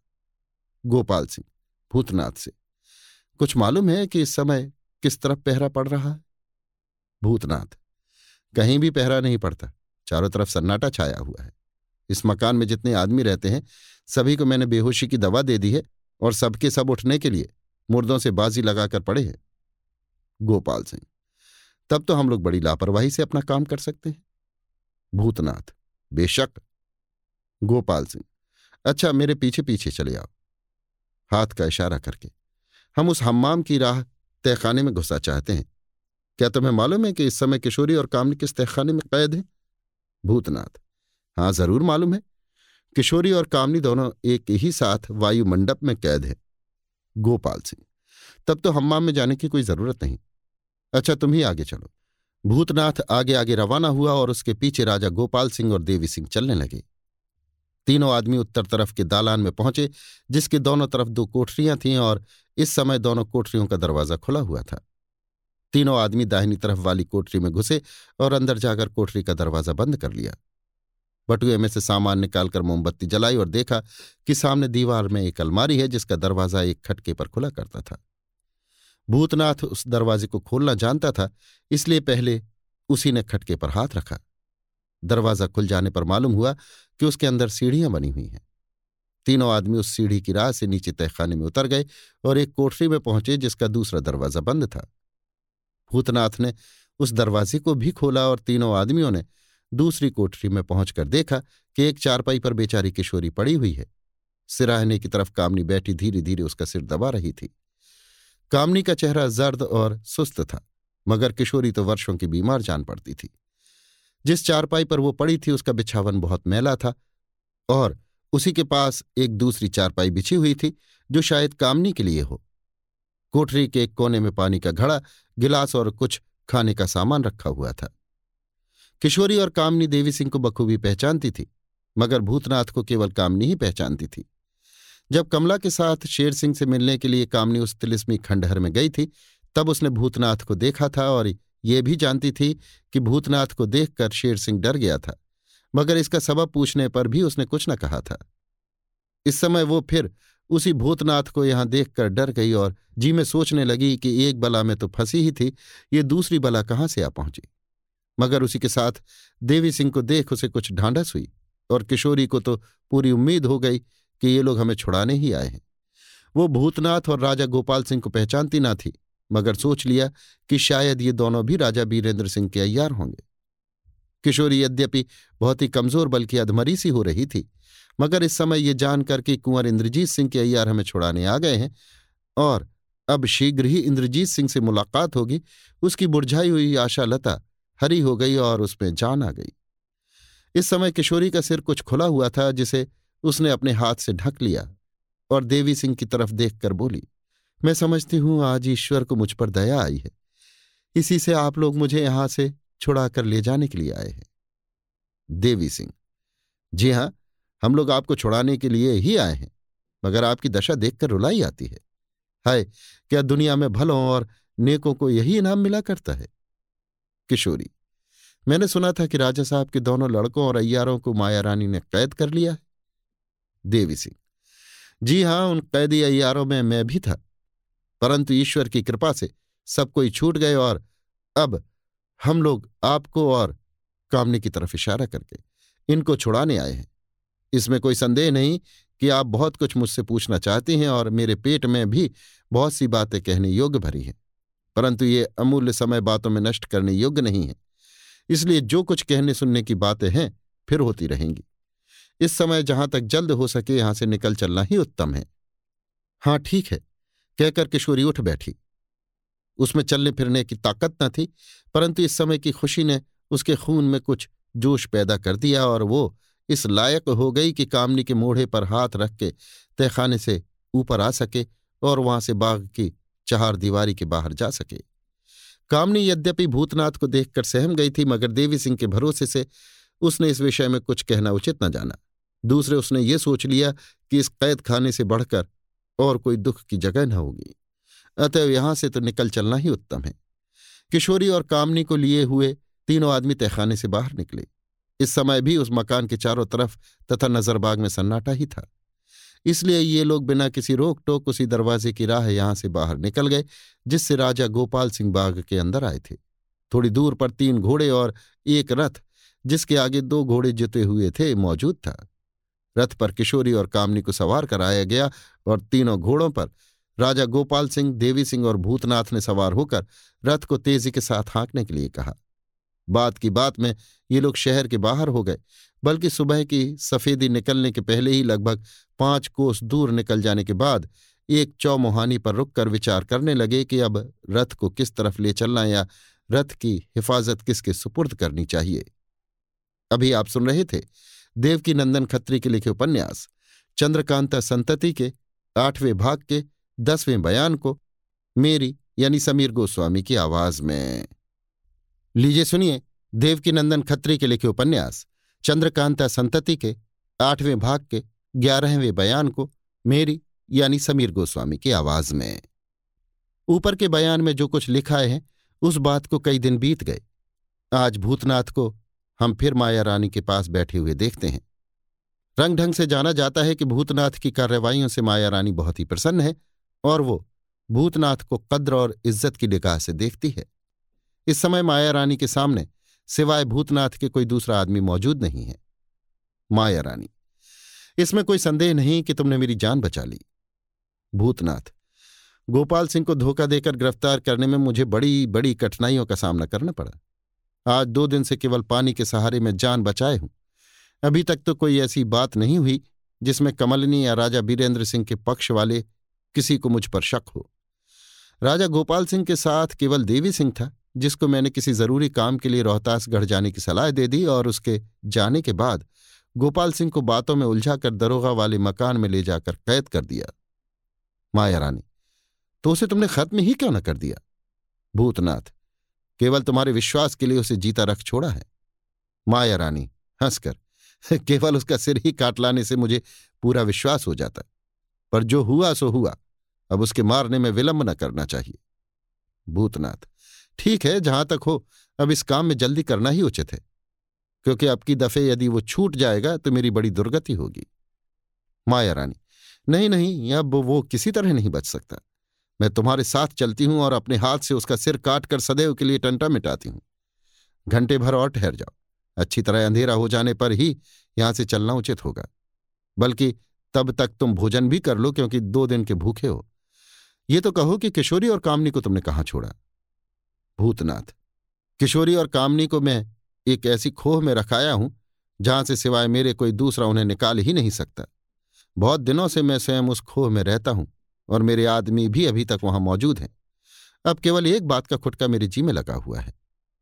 माया रानी, वो क्या? भूतनाथ, यदि कमलिनी मुझसे पूछेगी कि किशोरी और कामनी को कहाँ रखाए तो मैं क्या जवाब दूँगा? यदि ये कहूँगा कि रोहतासगढ़ या तुम्हारे तालाब वाले मकान में रखाया हूँ तो बहुत जल्द झूठा बनूँगा और सब भंडा फूट जाएगा। माया रानी हाँ सो तो ठीक है, मगर तुम चालाक हो, इसके लिए भी कोई ना कोई बात ज़रूर सोच लोगे। भूतनाथ, खैर जो होगा देखा जाएगा। अब कहिए कि आपका काम तो मैंने कर दिया, अब इसका इनाम मुझे क्या मिलता है? आपका कॉल है कि जो मांगोगे वही मिलेगा। माया रानी हाँ हाँ जो कुछ तुम मांगोगे वही मिलेगा। जरा दरोगा वाले मकान में चलकर उसे मारकर निश्चिंत हो जाऊँ तो तुम्हें मुँह मांगा इनाम दो। अच्छा ये तो कहो कि तुम चाहते क्या हो? भूतनाथ, दरोगा वाला मकान मुझे दे दीजिए और उसमें जो अजायब घर है, उसकी ताली मेरे हवाले कर दीजिए। माया रानी, चौंक कर, उस अजायब घर का हाल तुम्हें कैसे मालूम हुआ? भूतनाथ, कमलनी की जुबानी मैंने सुना था कि वो भी तिलिस्म ही है और उसमें बहुत अच्छी अच्छी चीज़ें हैं। माया रानी, ठीक है, मगर उसमें बहुत सी ऐसी चीज़ें हैं जो यदि मेरे दुश्मनों के हाथ लगे तो आफत ही हो जाए। भूतनाथ, मैं उस जगह को अपने लिए चाहता हूँ, किसी दूसरे के लिए नहीं। मेरे रहते कोई दूसरा आदमी उस मकान से फ़ायदा नहीं उठा सकता। माया रानी, देर तक देखकर, खैर मैं दूँगी, क्योंकि तुमने मुझ पर भारी एहसान किया है। मगर उस ताली को बड़ी हिफाजत से रखना। यद्यपि उसका पूरा पूरा हाल मुझे मालूम नहीं, तथापि मैं समझती हूँ कि वो कोई अनूठी चीज़ है, क्योंकि गोपाल सिंह उसे बड़े यत्न से अपने पास रखता था। हाँ अगर तुम अजायब घर की ताली मुझसे ना लो तो मैं बहुत ज़्यादा दौलत तुम्हें देने के लिए तैयार हूँ। भूतनाथ, आप तरद्दुद न कीजिए। उस चीज़ को आपका कोई दुश्मन मेरे कब्जे से नहीं ले सकता। और आप देख लेंगी कि महीने भर के अंदर ही अंदर मैं आपके दुश्मनों का नाम निशान मिटा दूँगा और खुल्लम खुल्ला अपनी प्यारी स्त्री को लेकर उस मकान में रहकर आपकी बदौलत खुशी से ज़िंदगी बिताऊँगा। माया रानी, ऊँची सांस लेकर। अच्छा दूँगी। भूतनाथ तो अब उसके देने में विलंब क्या है? माया रानी, बस उस काम से निपट जाने की देर है। भूतनाथ, वहाँ भी केवल आपके चलने की ही देर है। माया रानी, मैं कह चुकी हूँ कि तुम भोजन कर लो, तब तक अंधेरा भी हो जाता है। माया रानी ने घंटी बजाई, जिसकी आवाज़ सुनते ही कई लौंडियाँ दौड़ी हुई आईं और हाथ जोड़कर सामने खड़ी हो गईं। माया रानी ने भूतनाथ के लिए भोजन का सामान ठीक करने को कहा और ये बहुत जल्द हो गया। भूतनाथ ने भोजन किया और अंधेरा होने पर माया रानी के साथ दरोगा वाले मकान में चलने के लिए तैयार हुआ। माया रानी ने धनपत को भी लिया और तीनों आदमी चेहरे पर नकाब डाले, घोड़ों पर सवार हो वहाँ से रवाना हुए तथा बात की बात में दरोगा वाले मकान के पास जा पहुँचे। इस मकान का ज़िक्र कई दफे आ चुका है। नानक इसी मकान में बाबा जी से मिला था। पेड़ों के साथ घोड़ों को बाँध तीनों आदमी उस मकान के अंदर चले। हम ऊपर लिखाए हैं कि माया रानी ने इस मकान की ताली भूतनाथ को दे दी थी और मकान का भेद भी उसे बता दिया था। इसलिए भूतनाथ सबके आगे हुआ और उसके पीछे धनपत और माया रानी जाने लगी। भूतनाथ उस मकान के दाहिने तरफ़ वाले दालान में पहुँचा, जिसमें एक कोठरी बंद दरवाजे की थी। मगर ये नहीं जान पड़ता था कि यह दरवाज़ा क्यों कर खुलेगा या ताली लगाने की जगह कहाँ है। दरवाजे के पास पहुंचकर भूतनाथ ने बटुए में से एक ताली निकाली और दरवाजे के दाहिनी तरफ़ की दीवार में जो लकड़ी की बनी हुई थी, पैर से धक्का देना शुरू किया। चार पाँच ठोकरों के बाद लकड़ी का एक छोटा सा तख्ता अलग हो गया और उसके अंदर हाथ जाने लायक सुराख दिखाई दिया। ताली लिए हुए उसी छेद के अंदर भूतनाथ ने हाथ डाला और किसी गुप्त ताले में ताली लगाई। कोठरी का दरवाज़ा तुरंत खुल गया और तीनों अंदर चले गए। भीतर जाकर वो दरवाज़ा पुनः बंद कर लिया, जिससे वो लकड़ी का टुकड़ा भी ज्यों का त्यों बराबर हो गया, जिसके अंदर हाथ डालकर भूतनाथ ने ताला खोला था। कोठरी के अंदर बिल्कुल अंधेरा था, इसलिए भूतनाथ ने अपने बटुए में से सामान निकालकर मोमबत्ती जलाई। अब मालूम हुआ कि कोठरी के बीचों बीच में लोहे का एक बड़ा गोल तख्ता ज़मीन में जड़ा हुआ है, जिस पर लगभग चार या पाँच आदमी खड़े हो सकते थे। उस तख्ते के बीचों बीच में तीन हाथ ऊँचा लोहे का एक खंभा था और उसके ऊपर एक चरखी लगी हुई थी। तीनों आदमी उस खंभे को थाम कर खड़े हो गए और भूतनाथ ने दाहिने हाथ से चरखी को घुमाना शुरू किया। साथ ही घड़घड़ाहट की आवाज़ आई और खंभे के सहित वो लोहे का टुकड़ा ज़मीन के अंदर घुसने लगा। यहाँ तक कि लगभग बीस हाथ के नीचे जाकर ज़मीन पर ठहर गया और तीनों आदमी उस पर से उतर पड़े। अब ये तीनों एक लंबी चौड़ी कोठरी के अंदर घुसे। कोठरी के पूरब तरफ़ दीवार में एक सुरंग बनी हुई थी। पश्चिम तरफ़ कुआँ था। उत्तर तरफ़ चार संदूक पड़े हुए थे और दक्षिण तरफ़ एक जंगलेदार कोठरी बनी हुई थी, जिसके अंदर एक आदमी ज़मीन पर औंधा पड़ा हुआ था और पास की ज़मीन खून से तरबतर हो रही थी। उसे देखते ही भूतनाथ चौंक कर बोला, उफ, मालूम होता है कि इसने सिर पटक कर जान दे दी, माया रानी की तरफ़ देख के, क्योंकि तुम्हारा सामना करना इसे मंजूर न था। माया रानी, शायद ऐसा ही हो, आखिर मैं भी तो इसे मारने को ही आई थी। अच्छा हुआ इसने अपनी जान आप ही दे दी। मगर अब ये क्यों कर निश्चित हो कि ये अभी जीता है या मर गया? धनपत गौर से गोपाल सिंह को देखकर सांस लेने की आहट नहीं मालूम होती। जहाँ तक मैं समझती हूँ, इसमें दम नहीं है। भूतनाथ, माया रानी से, आप इस जंगले में जाकर इसे अच्छी तरह देखिए। कहिए तो ताला खोलू। माया रानी, नहीं नहीं, मुझे अब भी इसके पास जाते डर मालूम होता है। कहीं नकल न किए हो। गोपाल सिंह को अच्छी तरह देख के, वो तिलिस्मी खंजर इसके पास नहीं दिखाई देता। भूतनाथ वो खंजर देवी सिंह ने एक सप्ताह के लिए इससे मांग लिया था और इस समय उसी के पास है। माया रानी, तब तो तुम बेखौफ इसके अंदर जा सकते हो। अगर जीता भी होगा तो कुछ ना कर सकेगा, क्योंकि इसका हाथ खाली है और तुम्हारे पास तिलिस्मी खंजर है। भूतनाथ, बेशक मैं इसके पास जाने में नहीं डरता। उस जंगले के दरवाजे में एक ताला लगा हुआ था जिसे भूतनाथ ने खोला और अंदर जाकर राजा गोपाल सिंह की लाश को सीधा किया। तब माया रानी की तरफ़ देखकर कहा अब इसमें दम नहीं है। अब बेखौफ चलिए आवें और इसे देखें। माया रानी धनपत का हाथ थामे हुए उस कोठरी के अंदर गई और अच्छी तरह गोपाल सिंह को देखा। सिर फट जाने और खून निकलने के साथ ही दम निकल जाने से गोपाल सिंह का चेहरा कुछ भयानक सा हो गया था। माया रानी को जब निश्चय हो गया कि इसमें दम नहीं है, तब वो बहुत खुश हुई और भूतनाथ की तरफ़ देखकर बोली, अब मैं इस दुनिया में निश्चिंत हुई, मगर इस लाश का भी नाम निशान मिटा देना ही उचित है। भूतनाथ, ये कौन सी बड़ी बात है? इसे ऊपर ले चलिए और जंगल में से लकड़ियाँ बटोर कर फूंक दीजिए। माया रानी, नहीं नहीं, रात के वक्त जंगल में विशेष रोशनी होने से ताज्जुब नहीं कि किसी को शक हो या राजा बीरेंद्र सिंह का कोई अय्यार ही इधर आ निकले और देख ले। भूतनाथ, खैर जाने दीजिए, इसकी भी एक सहज तरकीब बताता हूँ। माया रानी, वो क्या? भूतनाथ, इसे ऊपर ले चलिए और टुकड़े टुकड़े कर नहर में डाल दीजिए, बात की बात में मछलियाँ खा जाएँगी। माया रानी। हाँ ये राय बहुत ठीक है। अच्छा इसे ले चलो। भूतनाथ ने उस लाश को उठाकर उस लोहे के तख्ते पर रखा और तीनों आदमी खंभे को थाम कर खड़े हो गए। भूतनाथ ने उस चरखी को उल्टा घुमाना शुरू किया। बात की बात में वो तख्ता ऊपर की ज़मीन के साथ बराबर मिल गया। भूतनाथ ने अंदर से कोठरी का दरवाज़ा खोला और उस लाश को बाहर दालाल में लाकर पटक दिया। इसके बाद उस कोठरी का दरवाज़ा जिस तरह पहले खोला था, उसी तरह बंद कर दिया। माया रानी के इशारे से धनपत ने कमर से खंजर निकालकर लाश के टुकड़े किए और हड्डी और मांस नहर में डालने के बाद नहर से जल लेकर ज़मीन धो डाली। इसके बाद हर तरह से निश्चिंत हो अपने अपने घोड़े पर सवार होकर तीनों आदमी तिलिस्मी बाग की तरफ़ रवाना हुए और आधी रात जाने के पहले ही वहाँ पहुंचकर भूतनाथ ने कहा, बस लाइए, अब मेरा इनाम दीजिए। माया रानी हाँ लीजिए, इनाम देने के लिए मैं तैयार हूँ। मुस्कुराकर, लेकिन भूतनाथ अगर इनाम में अब घर की तालीम मैं तुम्हें ना दूँ तो तुम क्या करोगे? क्योंकि मेरा काम तो हो ही चुका है। भूतनाथ, करेंगे क्या बस अपनी जान दे देंगे? माया रानी, अपनी जान दे दोगे तो मेरा क्या बिगड़ेगा? भूतनाथ, खिलखिलाकर हंसने के बाद, क्या तुम समझती हो कि मैं सहजी में अपनी जान दे दूँगा? नहीं नहीं, ऐसा नहीं हो सकता। पहले तो मैं कमलिनी के पास जाकर अपना कसूर साफ़ साफ़ कह दूँगा। इसके बाद तुम्हारे सब भेद खोल दूँगा। जो तुमने मुझे बताए हैं। इतना ही नहीं, बल्कि तुम्हारी जान लेकर तब कमलनी के हाथ से मारा जाऊँगा। इस बाग का, दरोगा वाले मकान का और मनोरमा के मकान का। रत्ती रत्ती भेद मुझे मालूम हो चुका है और तुम खुद समझ सकती हो कि मैं कहाँ तक उपद्रव मचा सकता हूँ। तुम ये भी न सोचना कि इस समय इस बाग में रहने के कारण मैं तुम्हारे कब्जे में हूँ, क्योंकि वो माया रानी। बस बस, बहुत जोश में मत आओ। दिल लगी की तौर पर इतना कह गई और तुम सच ही समझ गए।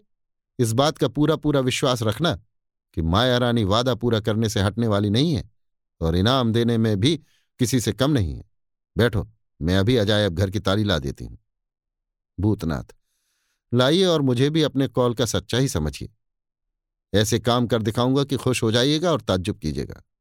माया रानी देखो रंजना होना, मैं तुमसे एक बात और पूछती हूँ। भूतनाथ, हंसकर, पूछिए पूछिए। माया रानी अगर मैं धोखा देकर कोई दूसरी चीज़ तुम्हें दे दूँ तो तुम कैसे समझोगे कि अजायब घर की ताली यही है? भूतनाथ। भूतनाथ को निरा मौलवी न समझ लेना। उस ताली को जो किताब की सूरत में है और जिसे दोनों तरफ़ से भौरों ने घेरा हुआ है, भूतनाथ अच्छी तरह पहचानता है। माया रानी, शाबाश! तुम बहुत ही होशियार और चालाक हो। किसी के फरेब में आने वाले नहीं। मालूम होता है कि इतनी जानकारी तुम्हें उसी कमबख्त कमलनी की बदौलत भूतनाथ। जी हाँ, बेशक ऐसा ही है, मगर हाय जिस कमल्ली ने मेरी इतनी इज़्ज़त की। मैं आपके लिए उसी के साथ दुश्मनी कर रहा हूँ, और सो भी केवल इसी अजायब घर की ताली के लिए।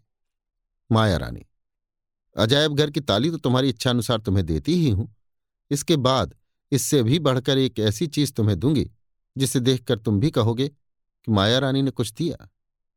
भूतनाथ, बेशक मुझे आपसे बहुत कुछ उम्मीद है। भूतनाथ को उसी जगह बैठा कर माया रानी कहीं चली गई। मगर आधे घंटे के अंदर हाथ में एक जड़ाऊ डिब्बा हाथ में लिए हुए आ पहुँची और वो डिब्बा भूतनाथ के सामने रखकर बोली, लीजिए, वो अनोखी चीज़ हाजिर है। भूतनाथ ने डिब्बा खोला। उसके अंदर गुटके की तरह एक छोटी सी पुस्तक थी, जिसे उलट पुलट कर भूतनाथ ने अच्छी तरह देखा और तब कहा, बेशक यही है। अच्छा अब मैं जाता हूँ। जरा कमलिनी से मिलकर खबर लूँ कि उधर क्या हो रहा है।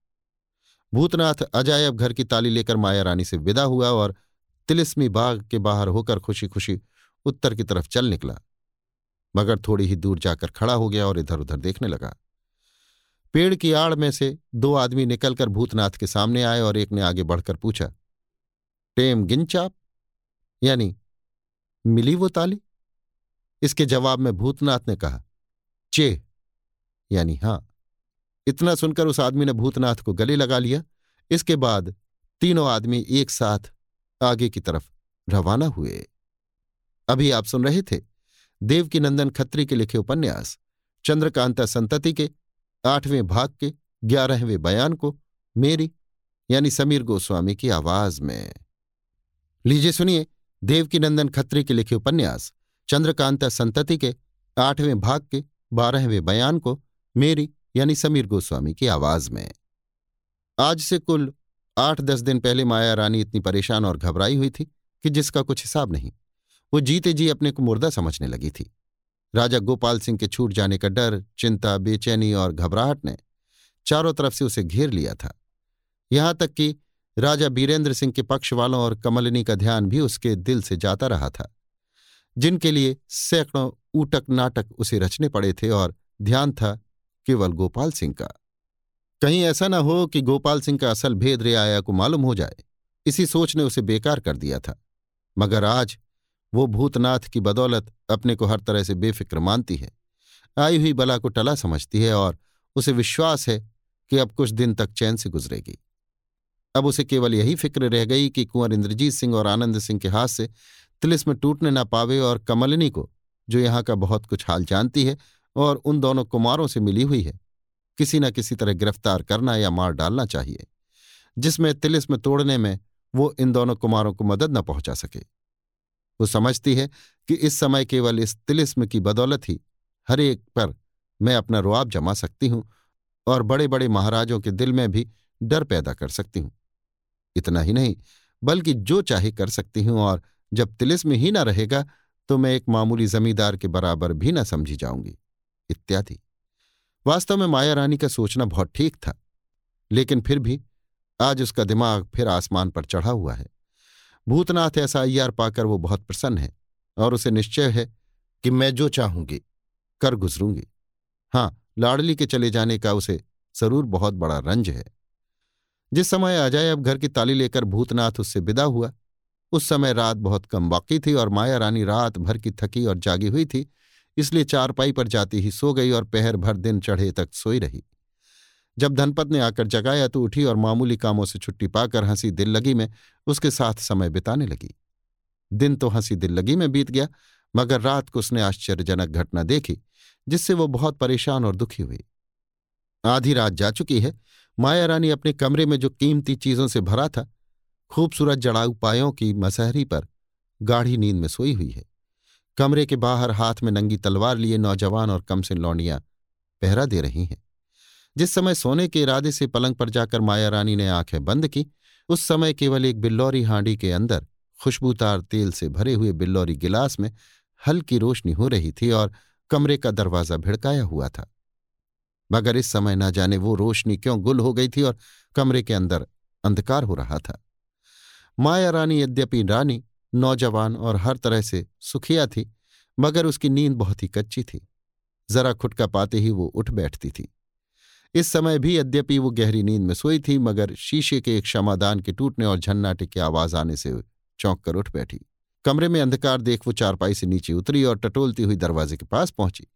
मगर दरवाज़ा खोलना चाहा तो मालूम हुआ कि उसमें ताला लगा हुआ है। ये अद्भुत मामला देख वो बहुत घबराई और डर के मारे उसका कलेजा धक धक करने लगा। है? ऐसा क्यों हुआ? इस कमरे के अंदर कौन आया जिसने दरवाजे में ताला लगा दिया? क्या बाहर पहरा नहीं पड़ता है? ज़रूर पड़ता होगा। फिर बिना इत्तला किए इस कमरे के अंदर आने का साहस किसको हुआ?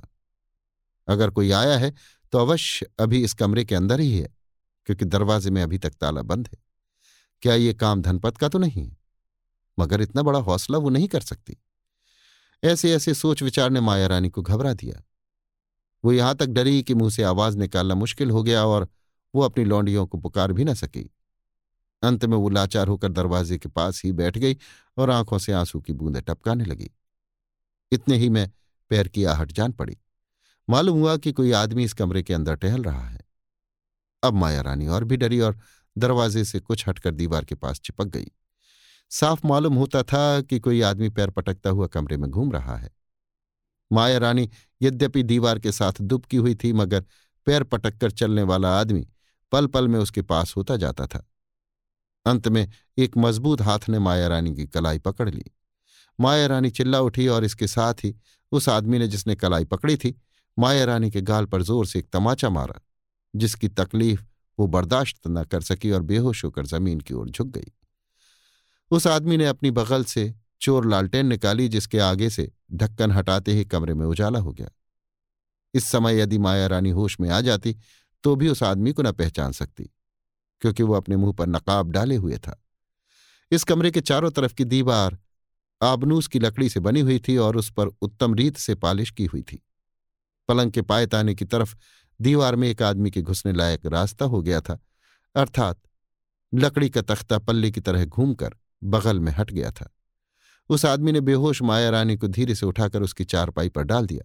इसके बाद कमरे के दरवाजे में जो ताला लगा हुआ था, खोलकर अपने पास रखा और फिर पायताने की तरफ़ जाकर उसी दरार की राह दीवार के अंदर घुस गया। उसके जाने के साथ ही लकड़ी का तख्ता भी बराबर हो गया। घंटे भर के बाद माया रानी होश में आई और आँख खोलकर देखने लगी, मगर अभी तक कमरे में अंधेरा ही था। हाथ से टटोलने और जांचने से मालूम हो गया कि वो चारपाई पर पड़ी हुई है। डर के मारे देर तक चारपाई पर पड़ी रही। जब किसी के पैर की आहट न मालूम हुई तो जी कड़ा करके उठी और दरवाजे के पास आई। कुंडी खुली हुई थी। झट दरवाज़ा खोलकर कमरे के बाहर निकल आई। कई लौंडियों को नंगी तलवार लिए दरवाजे पर पहरा देते पाया। उसने लौंडियों से पूछा, कमरे के अंदर कौन गया था? जिसके जवाब में उन्होंने ताज्जुब के साथ कहा, कोई नहीं। लौंडियों के कहने का विश्वास माया रानी को न हुआ। वो देर तक उन लोगों पर गुस्सा करती और बकती झकती रही। उसे शक हो गया कि इन लोगों ने मेरे साथ दगा की और कुल लौंडियाँ दुश्मनों से मिली हुई हैं। मगर कसूर साबित किए बिना उन सभी को सजा देना भी उसने उचित न जाना। डर के मारे माया रानी उस कमरे के अंदर न गई। बाहर ही एक आराम कुर्सी पर बैठकर उसने बची हुई रात बिताई। रात तो बीत गई मगर सुबह की सफेदी ने आसमान पर अपना दखल अभी नहीं जमाया था कि एक मालिन का हाथ पकड़े धनपता पहुँची और माया रानी को बाहर बैठे हुए देख ताज्जुब के साथ बोली, इस समय आप यहाँ क्यों बैठी हैं? माया रानी, घबराई हुई आवाज़ में, क्या कहूँ, आज ईश्वर ने ही मेरी जान बचाई, नहीं तो मरने में कुछ बाकी ना था। धनपत, ताज्जुब के साथ चौंक कर, सो क्यों? माया रानी, पहले तो ये कहो कि इस मालिन को कैदियों की तरह पकड़कर यहाँ लाने का क्या सबब है? धनपत, नहीं, मैं पहले आपका हाल सुन लूँगी तो कुछ कहूँगी। माया रानी ने धीरे धीरे अपना पूरा हाल विस्तार के साथ धनपत से कहा, जिसे सुनकर धनपत भी डरी और बोली, इन लोंडियों पर शक करना मुनासिब नहीं है। हाँ जब इस कमबख्त मालिन का हाल आप सुनेंगी, जिसे मैं गिरफ़्तार करके लाई हूँ तो आपका जी अवश्य दुखेगा और इस पर शक करना, बल्कि ये निश्चय कर लेना अनुचित न होगा कि ये दुश्मनों से मिली हुई है। ये लौंडियाँ जिनके सुपुर्द पहरे का काम है और जिन पर आप शक करती हैं, बहुत ही नेक और ईमानदार हैं। मैं इन लोगों को अच्छी तरह आजमा चुकी हूँ। माया रानी, खैर मैं इस विषय में अच्छी तरह सोचकर और इन सभी को आजमा कर निश्चय करूँगी। तुम ये कहो कि इस मालिन ने क्या कसूर किया है? ये तो अपने काम में बहुत तेज और होशियार है। धनपत हाँ बाघ की दुरुस्ती और गुल बूटों को संवारने का काम तो ये बहुत ही अच्छी तरह जानती है, मगर इसका दिल नुकीले और विशेले कांटों से भरा हुआ है। आज रात को नींद न आने और कई तरह की चिंता के कारण मैं चारपाई पर आराम न कर सकी और ये सोचकर बाहर निकली कि बाग में टहल कर दिल बहलाऊँगी। मैं चुपचाप बाग में टहलने लगी, मगर मेरा दिल तरह तरह के विचारों से खाली न था। यहाँ तक कि सिर नीचा किए टहलते में हम्माम के पास जा पहुँची और वहाँ अंगूर की टट्टी में पत्तों की खड़खड़ाहट पाकर घबरा के रुक गई। थोड़ी देर में जब चुटकी बजाने की आवाज़ मेरे कान में पड़ी, तब तो मैं चौंकी और सोचने लगी, बेशक यहाँ कुछ दाल में काला है।